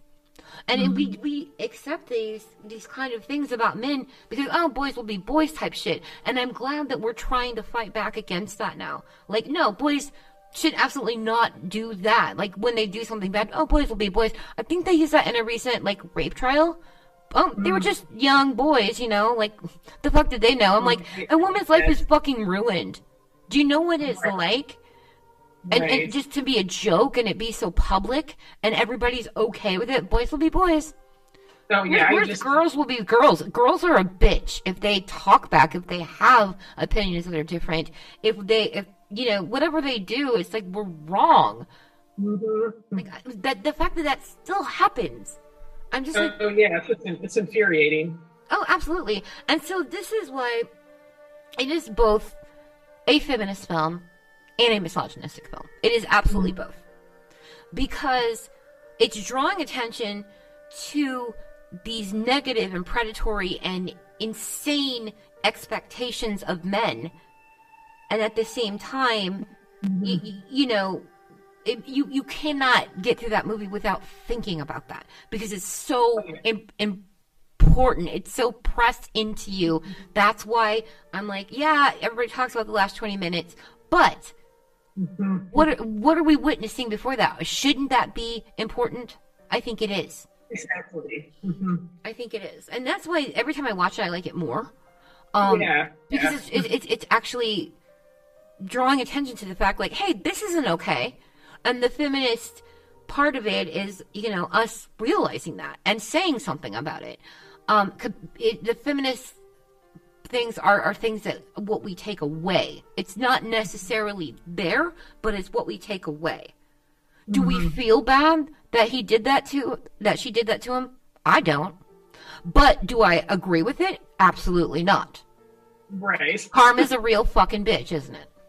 Because you were molding her to be definitely, you know, some kind of consequence. Um, I mean, personally, I probably wouldn't go as far as cutting his foot off, but No. uh, he definitely had, he definitely needed some kind of comeuppance for that bullshit that he pulled. Yeah, absolutely. And you know, so it's like it, it, it's it, it was like a switcheroo almost because we have him creating her, building her into this fantasy, and she's playing along. But at the end, it's her turn. It's her turn to make him what she wants him to be. hmm I'm not saying I agree with what she did. I'm just saying, like, that is the message. That is the fucking point. Yeah. And you cannot look away from that. You cannot oh yeah, say that, that one with hidden there. like, like, why, this bitch is crazy. Why would she do that? I'm like, you don't, you're not giving any credence to the fact that what he did? Fraudulent Right. things, you know, build a wife type shit, making them write essays and shit for, uh, and, and these people who, these women who do have the talents that he wants, who are trying to get a job, but he doesn't want them to make it. He's like, well, I don't want her to be successful at what, at what she's doing, but she has to train. yeah, he, he doesn't care that he's crushing dreams with this bullshit audition. Yeah, because it's not about their dreams; it's about him. I know, yeah. So I mean, he is he is a very selfish character, and so selfish he doesn't even know how selfish he is. and that's sometimes the worst. Uh-huh, The worst uh-huh. when people when people are what they are and don't even recognize the fact that they're doing that. Don't even Yeah. or they'll see other people do it and get disgusted and not know that that's exactly what they're doing. Like Mm-hmm. that's that is I see that all the time in the world. I just I'm, I'm one of those people who I like to observe. It's the writer in me, and I'm just like, I don't like this. I don't like this. So, so as far as the the torture scene, what was the part that really bugged you? What was the part that made your skin crawl? Well, in terms of like the physical acts or just the whole thing. Um, any of it, whatever, whatever grabbed you. I mean, I guess for me, it's just the contrast between the stuff she's doing to him and her own demeanor that was really disturbing. Absolutely. Um, as far as like, you know, the acupuncture needle thing didn't bother me as much until she scooted up onto his chest and sat on the That's my part. When, That's just like, ugh. so she spends all this time, you know, putting these needles in, like very carefully, gently, smiling, serene, and then she climbs up on his chest, and is I'm like, oh, oh, oh, oh, come on now, oh my god, Yeah, yeah, that that part did really make me cringe. And then like, uh, you know, the amputation with the wire was like, you know, the way uh, that she, the way that she did it was just like, oh god, you made this way more horrible than it already was. Yeah, I've also found it interesting the novel. They state that she uh, learned about that wire from a cooking show. You know that that's a way to cut through meat and things like that. So it's like she took something that's like traditionally a feminine skill set, which would be uh, cooking. You know, think of that as homemaker stuff, and then she uses that tool to um, do terrible things to the men in her life. Yeah, and I, I really feel like she's a predator. You know, Uh, yeah, a predator. definitely. Because not only does she kill people and animals, she tortures them first. That's some fucked up shit. Um, and I think that if uh, they had done the, the dog scene, oh, oh my god, people, it would be like cannibal holocaust type shit. Like, we're gonna warn you when this happens. Because what, as horror fans, we, we don't care what happens to the people. I mean, we're interested. But kill all the people that you want. Don't fuck with the animals. of- yeah, it doesn't hit you in, in the feels as much if there's animal cruelties. I mean, even if they had, Like, what did the fucking dog do to anybody? well, you know, he loved the dog too, and he's not allowed to love anyone else. So, Right. So even if he didn't have a son, uh-huh. he, she would have done that over the dog. Yep, exactly, which is like super creepy. And Um, also, you yeah, get the implication that he was also fucking the house cut, housekeeper for some time. Yeah, there Major vibes. Yeah, there there were definitely some things in the film where it's like I have some questions about his relationships with some of these other women. You know, like And I, I really like this scene where um, she's trying to go uh, during his little dream type thing where he's looking at things and he looks down and Asami's like going down on him.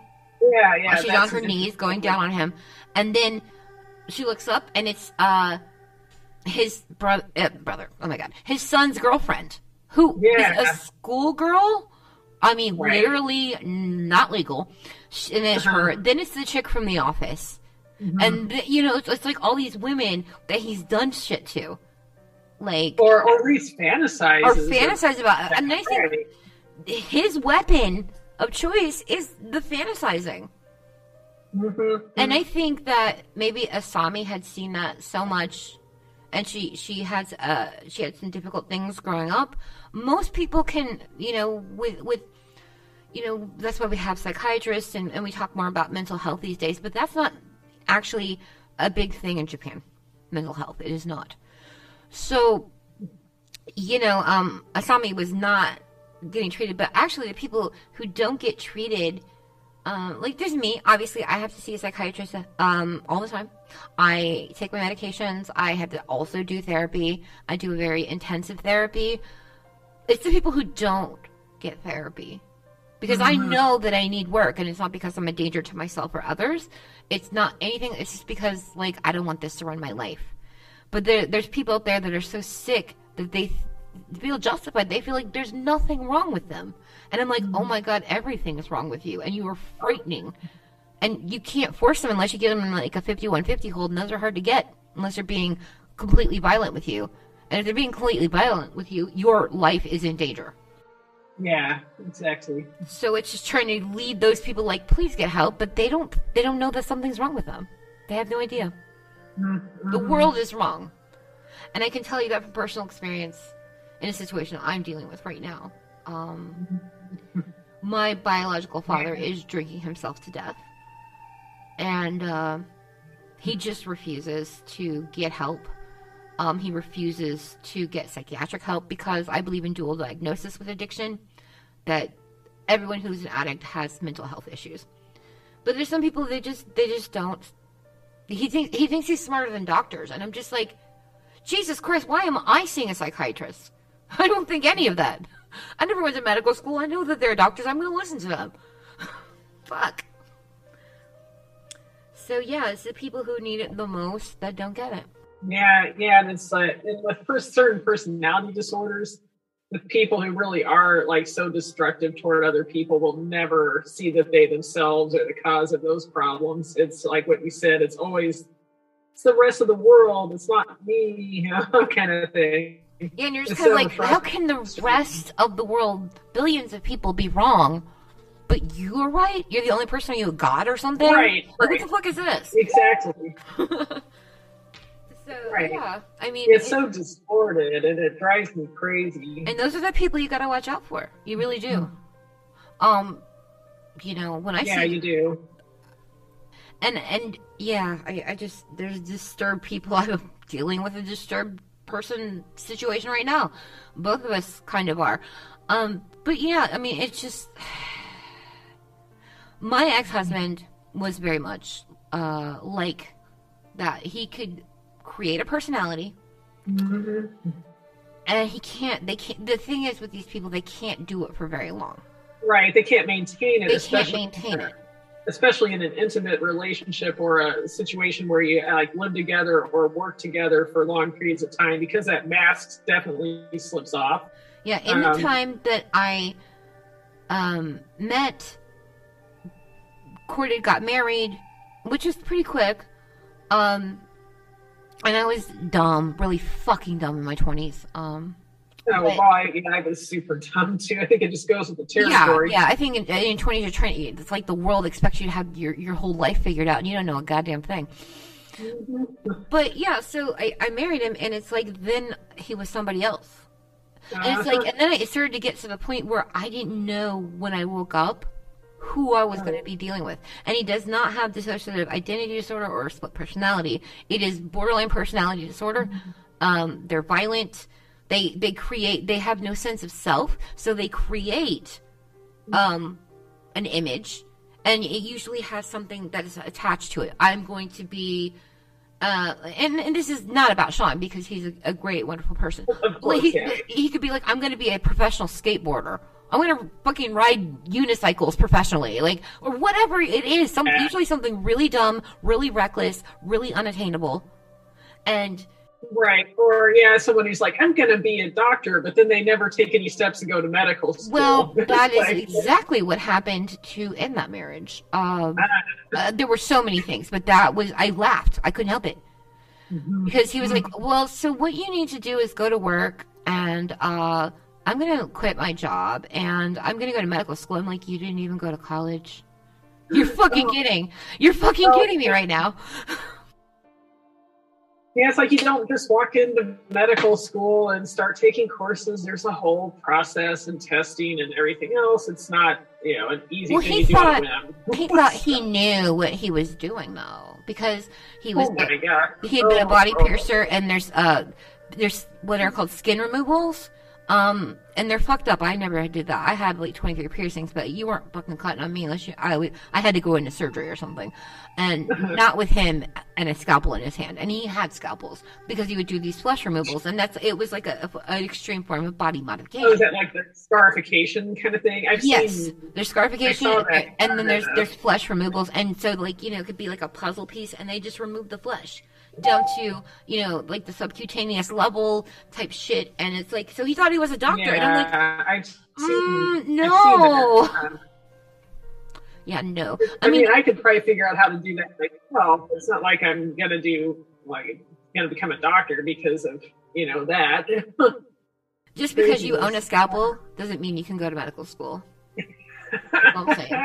But yeah, so, so like it was stuff like that. I mean, it's such a change, and they cannot maintain it, so they have to find a new identity. And Mm-hmm. and the final identity that I was there for was I'm going to medical school, and um, I'm a born again Christian. When we got married, I married an atheist punk. I Uh-huh. divorced an abusive born again Christian psychopath Oh no. who is very reckless and they're reckless with money and they're they have prone to violence. So I think borderline personality disorder definitely could be in play with some other things for Asami. I was Um, wondering that too. I was actually going to bring up borderline personality disorder because I have a lot of experience with it because of my past marriage. I don't have it myself. I don't I don't have any personality disorders, but I do have like, you know, all three anxiety disorders and PTSD, whatever. Mostly from people with borderline personality disorder, honestly. And narcissism would be another big like Major narcissism. Yeah. Major. Oh yeah. oh yeah. I've dealt with- Narcissists are like the fucking worst to deal with. they are. Oh They're my gosh. really like, awful. I I don't know, like, and I also experienced some of those personality disorders in my professional work when I did like some social work and casework, and with one of my jobs, um, uh, I worked with women who either you know sometimes came right out of prison or came out of like um, you know inpatient drug rehab. Uh, so I mean, some of them already had different diagnoses, but actually one of the best people I had like had borderline personality disorder, but she was really working hard on herself. Like And that is so odd for that type of personality I know it was really unusual. But then like the the most difficult, most maddening person I had was dual diagnosed borderline and histrionic personality. That is disorder. exactly my my ex husband's diagnosis. He had histrionic mixed with borderline, and so Jesus Christ, like that was a fucking roller coaster, and it was scary. It was frightening. It was what frightening. It is like, yeah, I, I was like constantly on edge. Like, first she seems so sweet, but then it's like, oh At gosh, she first. just plays these mind people. And but yeah, the the the white woman who just had borderline, I shouldn't say just because it's a serious thing, but I mean, at least she she recognized she had a problem and she was really trying to be self aware and like uh, monitor her own behaviors and not act out. And in that's those wonderful. ways. Yeah, every now and then she would, you know, have, you know, some behavior that would come up or like just verbally explode at, at someone and storm off. But then a couple hours later, she's like, I was out of line. My real, you know, my expectations were unrealistic for you, and I'm sorry. You know, I mean, so I mean, she was really trying, but this, Yeah, yeah, that's real. I have never heard of anybody in my experience. I I've never seen anybody do that. I've never experienced Right. That. So it's it's good to hear that story. It's really it's good. good to hear it's possible, right? It's usually people with the, uh, this cluster B personality disorders don't have much self awareness, or you know, or they don't think that they themselves are the problem or even part of the problem. So, but yeah, the the dual borderline and histrionic was It's a mess. It's a nightmare. just better. Imagine Yeah, being it was. married to that. Oh, gee. Jesus, like I mean, there's a lot more to my marriage, my ex marriage, and I don't even like to talk about it because there's there was something about me that I because I work on my mental health all the time. I mean, I have been Mm-hmm. doing that since I was 15 years old. I want to be better, but there's something in me, uh, like abuse and, and being treated badly as a child when our personalities are forming in my very early years. So that sometimes I think red flags are me overreacting because everybody tells me I overreact. That my feelings are not yeah, bad. I mean, I'm that same way too. And with me, I think it was sort of the um, spiritually, you know, an emotionally abusive uh, church climate I grew up in. Oh yeah. Especially was very dismissive toward uh, women, you know, and our experiences. But there was this also this layer of Christianity that was warped and pressed over it. Like, you need to turn the other cheek and forgive this person, and look, just look for the good in them. It's like, Well, they're- Sometimes they're there's no good. Sometimes there isn't any. And that is a fact. I mean, I've seen it. I've lived it. And it's like I work really hard to be the best part the, the best me I can be. And I think that's what we should all do. But people with um, that nasty cocktail of histrionic, which involves narcissism and acting out and wanting to have attention, they're very extreme people mixed with borderline which is a mixture of abuse, anger issues, um, not being able to maintain a sense of self. It's, I, I'm, I'm just like, "Ugh, I can't do this. I can't fucking do this. Right, Um, right. it was dangerous. Yeah. Like my life was at on the line, and I, I had to Mm-hmm. go. I fled, and and he stalked me for five years. oh, jeez. It's only been in the last couple of years that I stopped keeping knives by the door because I was afraid. Oh, I wow. Mm-hmm. knew where I was, and he's crazy enough to do it. I've seen what he can do. But anyway, um, that does, you know, I, I really do think that does play into the movie. I wasn't trying to deviate too much, but we do have to. a I think it does too, because I, I thought some of the, the diagnostic traits associated with borderline personality. Like, uh, you know, she definitely has issues with abandonment. Although in her mind, abandonment's so, I mean, talk about unrealistic. Like, it, it's not enough if she's like the exclusive partner in a relationship. Like that, that other person can't have anyone else in their life because then that's No parents, no pets, no children, no friends, nobody. No love whatsoever for anyone else. And yeah, that's yes. and so this is basically a war of two people who have unrealistic expectations. yeah, their gender. exactly. Both of them are Um, are very unrealistic. So maybe that that's just like the the the worst dynamic duo I've ever fucking seen. Like, so he's being unrealistic. He, but we, ah, God, she's so gorgeous. I love that. That's awesome. That's so but that that moment when they're looking at each other eye each other's eyes you know uh, as they're dying or close to death that's like maybe the only time they've actually been honest with each other or looking at each other as they really are not as the projections that they've put upon each other Right, and that's something that we don't have in the in the book. I really like how he did it in the film because Me she's too. like, I'm sorry. Oh, ending is funny but it's so like wrong in ways whereas the son's like what was that about he's like nothing it's like so i guess men are still like going to dismiss women's uh, feelings like even if you're if you've lost your feet because of it yeah it's Yeah. nothing um, no big deal. yeah yeah, And Right, and, yeah. and that that somehow makes it feel like did he even learn anything? Apparently not that's my No. impression from the book is like yeah he doesn't Yeah, understand because it, it, I don't. I having seen the movie 1st Mm-hmm. and I, I just think he uh, Takashi Miike really handled the um the the material very well. So I like that scene. We're pretty sure that Aoyama is not going to die. He doesn't have a foot, but um, you know, and he's bleeding. He's been tortured, but he's looking at her, and she's her neck is clearly broken. You know, she gave to the rescue, his son. Um, but uh, she's laying there with a broken neck and like parrot like repeating, I've been waiting for you to call. I'm so excited to meet you. It's just the, that tone of voice that she had, you know, like very sweet, soft, seeming, seemingly yeah. shy almost. And like, oh, I've been waiting for your call. I'm so excited to see you. I've been waiting for your call. It just keeps going on until she dies. And you're just like, okay. Um, so in that moment, if you hadn't figured it out, she's been doing this a long time. This is all pre-recorded. Uh-huh. You know, we're not getting live broadcast. We're getting pre-recorded shit right because right she's been I, doing this. I wonder hypothetically, like how many victims does she have? Like, you know, she's only what 24 years old or something Yeah. like that. And it's clear But she has quite a, a body count. She's developed a whole system. She has a torture and murder kit. Um, she knows what drugs work, you know, for certain effects. So it's like, uh, but it's like to get to that point, how much like botched experiments did she have? Like, what what level of trial and error did it take, you know, for her to get to that point of having the system pretty much perfected? That's like just something I Well, I, I think I think Really the first impressed. person, the first victim, was the uncle. I think so. Yes. Um, we see him in what looks like that deserted, Mhm. um, you know, dance studio at the piano. Um, you don't think he's alive even, or some. It's almost hard to tell that somebody's in a chair. uh-huh, uh-huh. until you hear the piano play a little bit. And he goes Mm-hmm. over there and he's asking the questions, you know, and it's just like, and then, you know, she later goes in and cuts his hat off with, you know, that her favorite cutting wires. yeah.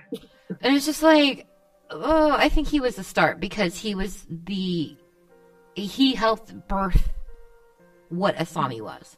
mm-hmm. And she got him first. Like, Yeah. okay, you know what? Nah, I'm. Uh, you're going first. And so I feel like, in of course, there's the where the body was dismembered of the person that she claimed was uh, a source that knew her and worked for. She worked for them at this bar sometimes, you know. Oh, and, yeah, right. Yeah, that, that was another thing that was like a you know a glaring falsehood in the story she told that she worked part time at this bar, nightclub, or whatever, and like the place is shut down Mhm. completely. So it's like that's that should have been a bigger red flag to him, even in the But the he's, disparity he's about the record producer. fantasizing all of this, you know, Yeah. which she isn't, and he's and he's making excuses for her because he he's in love, but he's in love with an idea, an ideal, I should say, an ideal. Yeah. Yep, yep, that's true. So you know when you get to that part and it's like, well, there's this complete dismembered body, but we found extra parts, and it's kind of like, fuck, what? I know. That's What- so what's funny. next? We're gonna find Right. out, and we do find out. That's that's right bad there, guy. The, the film, the way the filming handled that was so whack. You know, like they show this whole scene with this Dutch angle and these weird colored lights, Yeah, and then the like, tongue kind of like The guy's moving tongue- and wriggling. and then he sees it off in the corner, like flapping around and is startled. And it's like that's such a that was like that was such an odd, uh, odd, very literal way of adapting that scene from the book. Yeah, and I thought it was creative because it gave sort of a nightmarish, almost unbelievability to the truth of what happened. Yeah. You know, and and you know, so he's even at that time kind of I mean, it's almost cartoonish. It was, especially those know- parts are still moving. Too. Yeah, They're so supposed it's like you know we're seeing the eyeball, the tongue, the, these extra fingers are wriggling, they're moving, especially the tongue. Oh god. yeah, I um, was like, That's the one part of my body I'd never pierced. And you want to know? And then when she puts that fucking needle in his tongue, I'm like, oh no no no no no no no no no no, uh uh not doing that.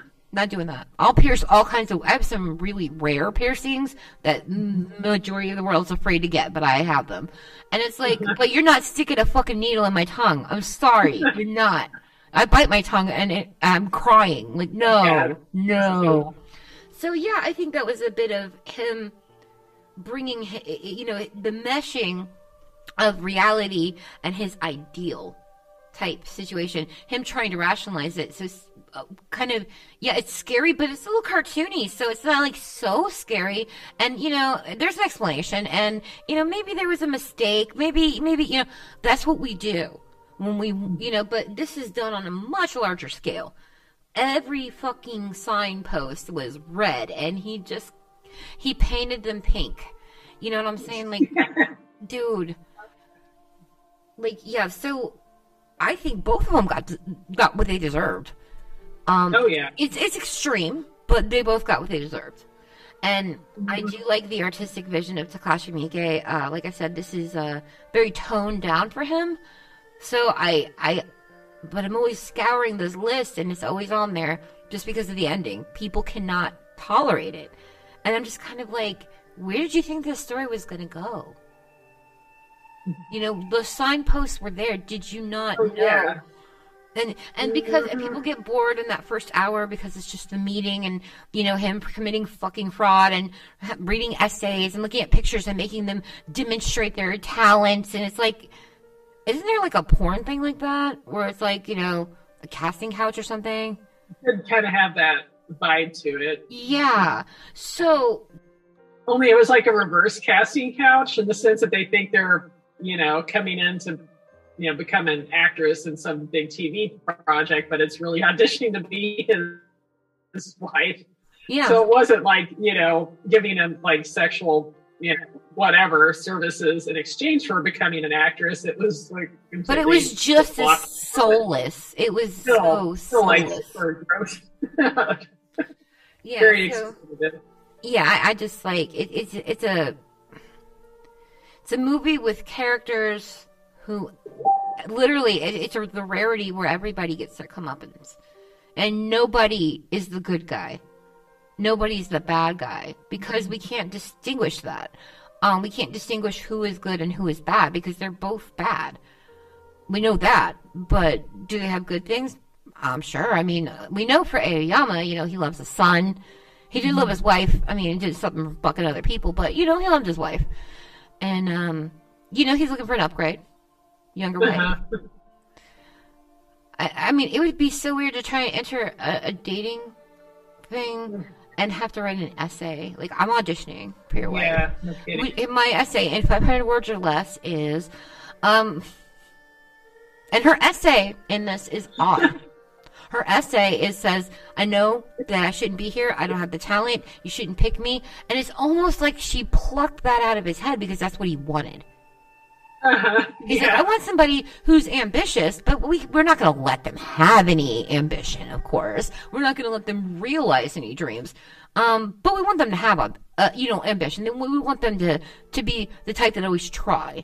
And it's like, you son of a bitch. motherfucker. Like, what? Oh my God.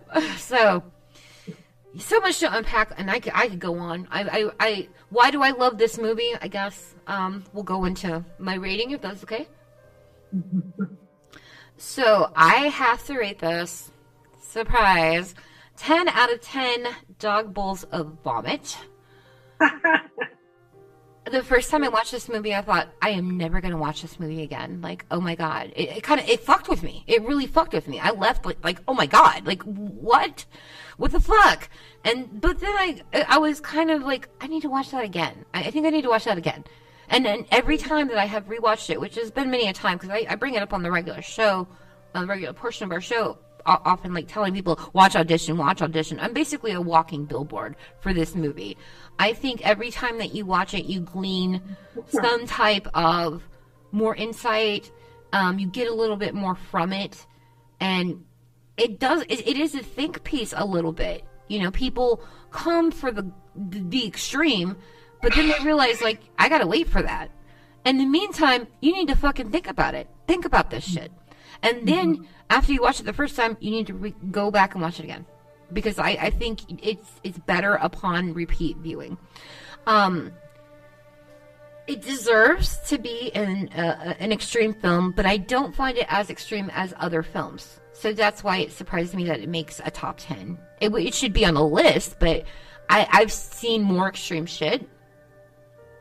But I think, and this is, you know, my personal opinion. I always talk about how I like slow burns, um, make me care, make me Yeah. be interested, because then when the shit happens, it it's gonna hit you like a fucking gut punch, and I like that, you know. And we're starting to see, you know, like Ari Aster's really good at it. Another one who used some um, interesting wire to uh, do some mutilations. It was in Hereditary, but and I appreciate his him wanting to make people feel uncomfortable. And so it's like, you know, people want to be scared, want to be disturbed, but they don't want to be uncomfortable. This is an uncomfortable film. It, because you have to look at things and examine things as to why this happens. Do we still have a satisfying conclusion on why this happens? No, but can we think about it? Can we think about behaviors of other people that we know? You just start associating other things with it.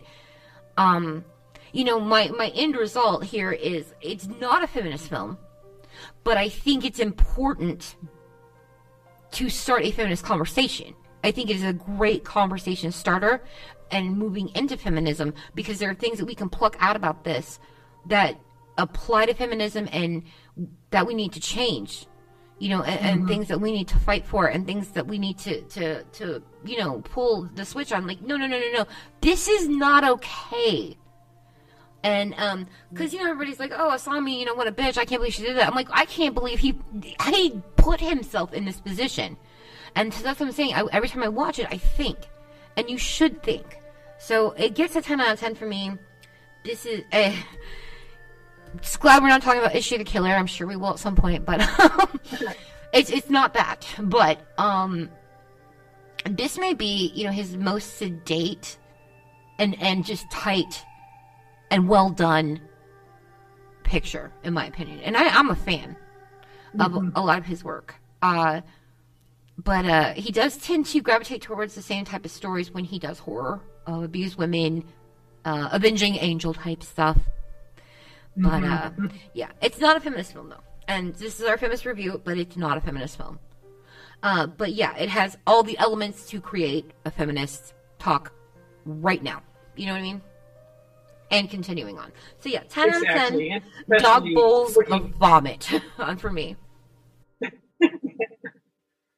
Yeah, I have to agree. It's definitely, uh, you know, especially in this like this sort of Me Too era, um, it's definitely worth revisiting this film and looking at through that lens as far as the uh, these male characters who exploit, you know, their um, their positions in society, uh, you know, to take advantage of young women.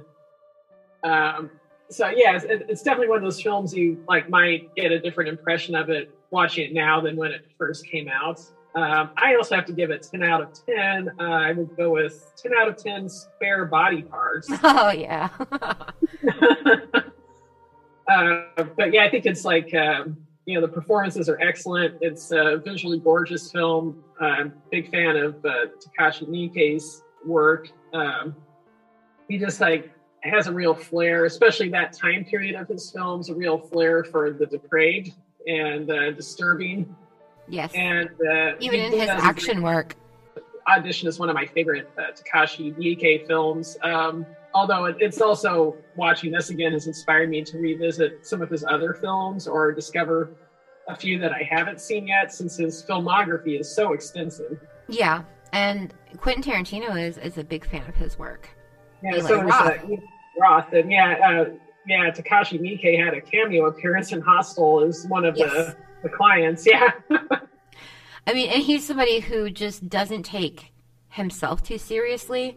He laughs off people calling him sick and depraved. He Yeah. proudly proclaims, "Yeah, that's that's some of my semen there." And Ichi the Killer, like I, I was in on that.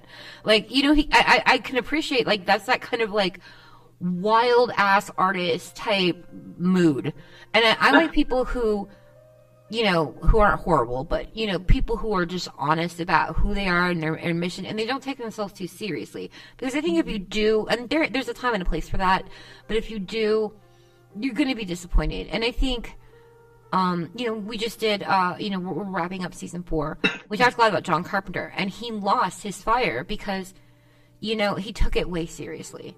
And and mm-hmm. there's a time and a place, and I, and I think you should put your everything into your work, but you can't let box office failure stop you from your vision. Because it's a mm-hmm. vision. Why why we do art, whether it's you know visual art or writing or whatever fucking what we want to do, we have to put our all into it. Because mm-hmm. as as creative people, it's an outlet, it's a vision, it's a piece of work that you can be proud of, and he's proud of this work, and you know, good for him, good for him absolutely. this is an important story. So if you're listening to this and you were like, couldn't get through it, I urge you to try again and take mm-hmm. all of the knowledge and all of the perspectives that we have brought to this. This is absolutely like feminism starter kit. it's not a feminist film, but when you leave that film, you when you stop and it's over, you're going to think about it. You're going to think about these gender, you know, insanity ideals that that were absolutely the downfall of, of both characters. Who who were both wrong. And it's like yeah well Aoyama you know here's the thing Aoyama wasn't as bad as Asami people only think that because we have you know it's it's been normalized in society for a really long time really since the ancient fucking greeks once the romans took that shit like it, women suck we're evil but before that women were very powerful and what we had to say mattered um ancient greece in particular it was i really think the end of that um and we've talked about that too. But uh, yeah, so don't tell me that he's not a, a villain because he's a villain. This story would never have happened if he wasn't actually victimizing. What he, you know, where some people, oh, he was just fantasizing. Oh, no, he was victimizing. He was mm-hmm. pigeonholing. He was pushing his beliefs and thoughts onto her, and that is absolutely wrong. That is wrong. And I really think that's the message. This is an extreme way, and mm-hmm. sometimes it's it's it's these what what screams out the loudest are these things that hey, pay attention to this. That's why there's so much story and the gore doesn't hit you till the end. And it's an extreme way of telling like this is harmful. This is horrible shit to do. Let's not do this. This is bad. Right. You know what we're doing to women, we act like it's not that big of a deal because it's been so normalized. But it should never ever be normalized. And I, with the Me Too movement and and you know feminism um, really really growing. Um, you know, it, it's all, the move. It's only been you know since the seventies. Like we we're growing, but it's slow going, and we have to keep fighting the good fight. So watch this movie, think about it, have a discussion with somebody. Yeah. And read the book too if you have time. Absolutely read the book. Right now, I can tell you this as the time of this recording, it is $14 on Amazon. And um, sometimes it goes through, because it, it is translated from Japanese, sometimes it just goes through dry spells where it's like impossible to buy or find. And there's also uh, books about the works of Takashi Miike, um, Agitator. It um, covers a lot of his filmography. There's also Re-Agitator, which covers uh, some of his other later stuff. Um, you know, beyond um, what's in Agitator. So those books are all available. Well, Re-Agitator is at least available on Amazon as well. It's a little bit more expensive, but um, but you could absolutely get a copy of Audition for fourteen dollars on Amazon, and it's a short read. It's not like a novella, but it is a very short read. Maybe maybe 250 300 pages not long and it's worth it and then watch the movie again you know? Like that's why i keep watching it because i get something more every time. And i like when a movie can do that. That means it's doing what it's supposed to do. So if nothing else it's a conversation starter. It absolutely is. you know, especially towards feminism, which is, you know, our the Ghouls Night Out is, is is looking at horror from a feminist point of view and talking about, you know, the issues and things that we need to pay attention to that we need to change. And specifically focusing on horror, I think is brilliant.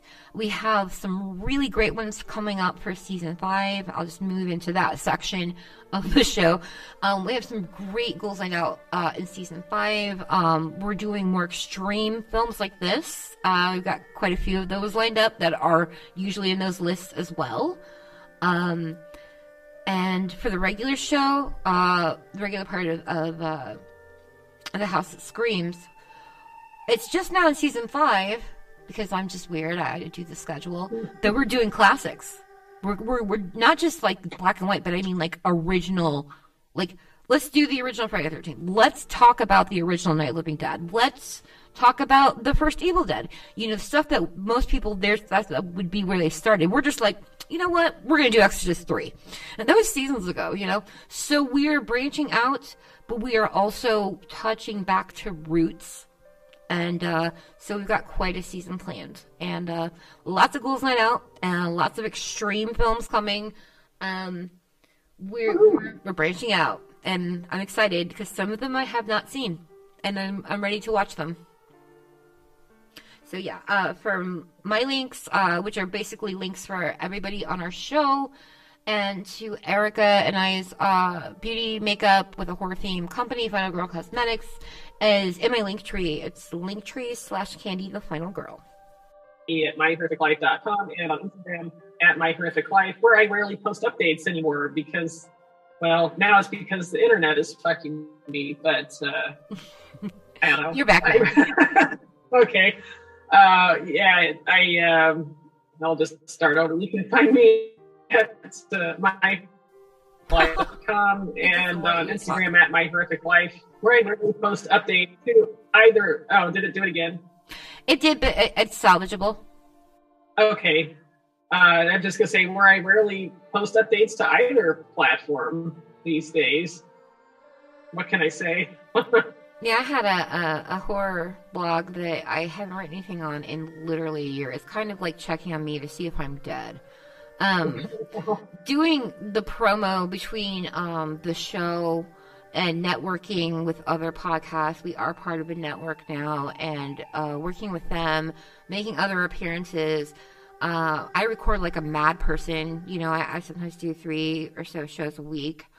Um, and if I do an uh, appearance on somebody else's, sometimes it's four shows a week. Um, I don't mind doing it. I, I like to uh, bring my unique view to things and make people uncomfortable because that's apparently what I do. I make people uncomfortable. They're like, uh, "Candy, can you please not talk about abuse?" I'm like, "That's my life, dude. Like, what the fuck?" I think it's a real. I think Right. it needs to be brought up. Like, why? Why not? I'm sorry you're uncomfortable. Were you abused? Probably not. Okay, so yeah, um, this. I forgot what my fucking point was. It happens. with the drugs. Um, but yeah, um, just yeah, we have a lot coming. Um, from uh, we're gonna we're working on uh soon a special project with uh, Girl Cosmetics, and uh, I, I don't want to reveal what that is. We also have another surprise that's gonna hit you uh, around the holidays. That uh, will be recorded. We have one more recording after this, and then we go on break. The one break that we take which is the holiday time. We, we're still going to be putting out all kinds of uh, shows and um, interviews and and uh, yeah, the the big surprise I don't want to ruin, and that's happening on December second. So That was it. But yeah, I'm super excited for this surprise episode too. It's like, ooh, kind yeah, of nervous, honestly. and I think that's something unique about our show that um, we do talk about. We, we've had complete episodes that were not movies, not talking about movies. Um, that's the only hint there, but um, and and people listen to them and they like them. They're not as popular as the movies, um, but they have an audience. So, um, because you know we like to do more than watch movies, and horror is everywhere. It's true. All right, well.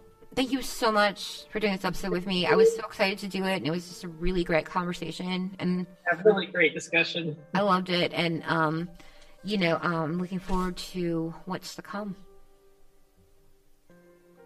So thank you Me again. too. Thank Yeah. you. Thank you. Love you. Have a good night. Have a lovely. Love you. Good night.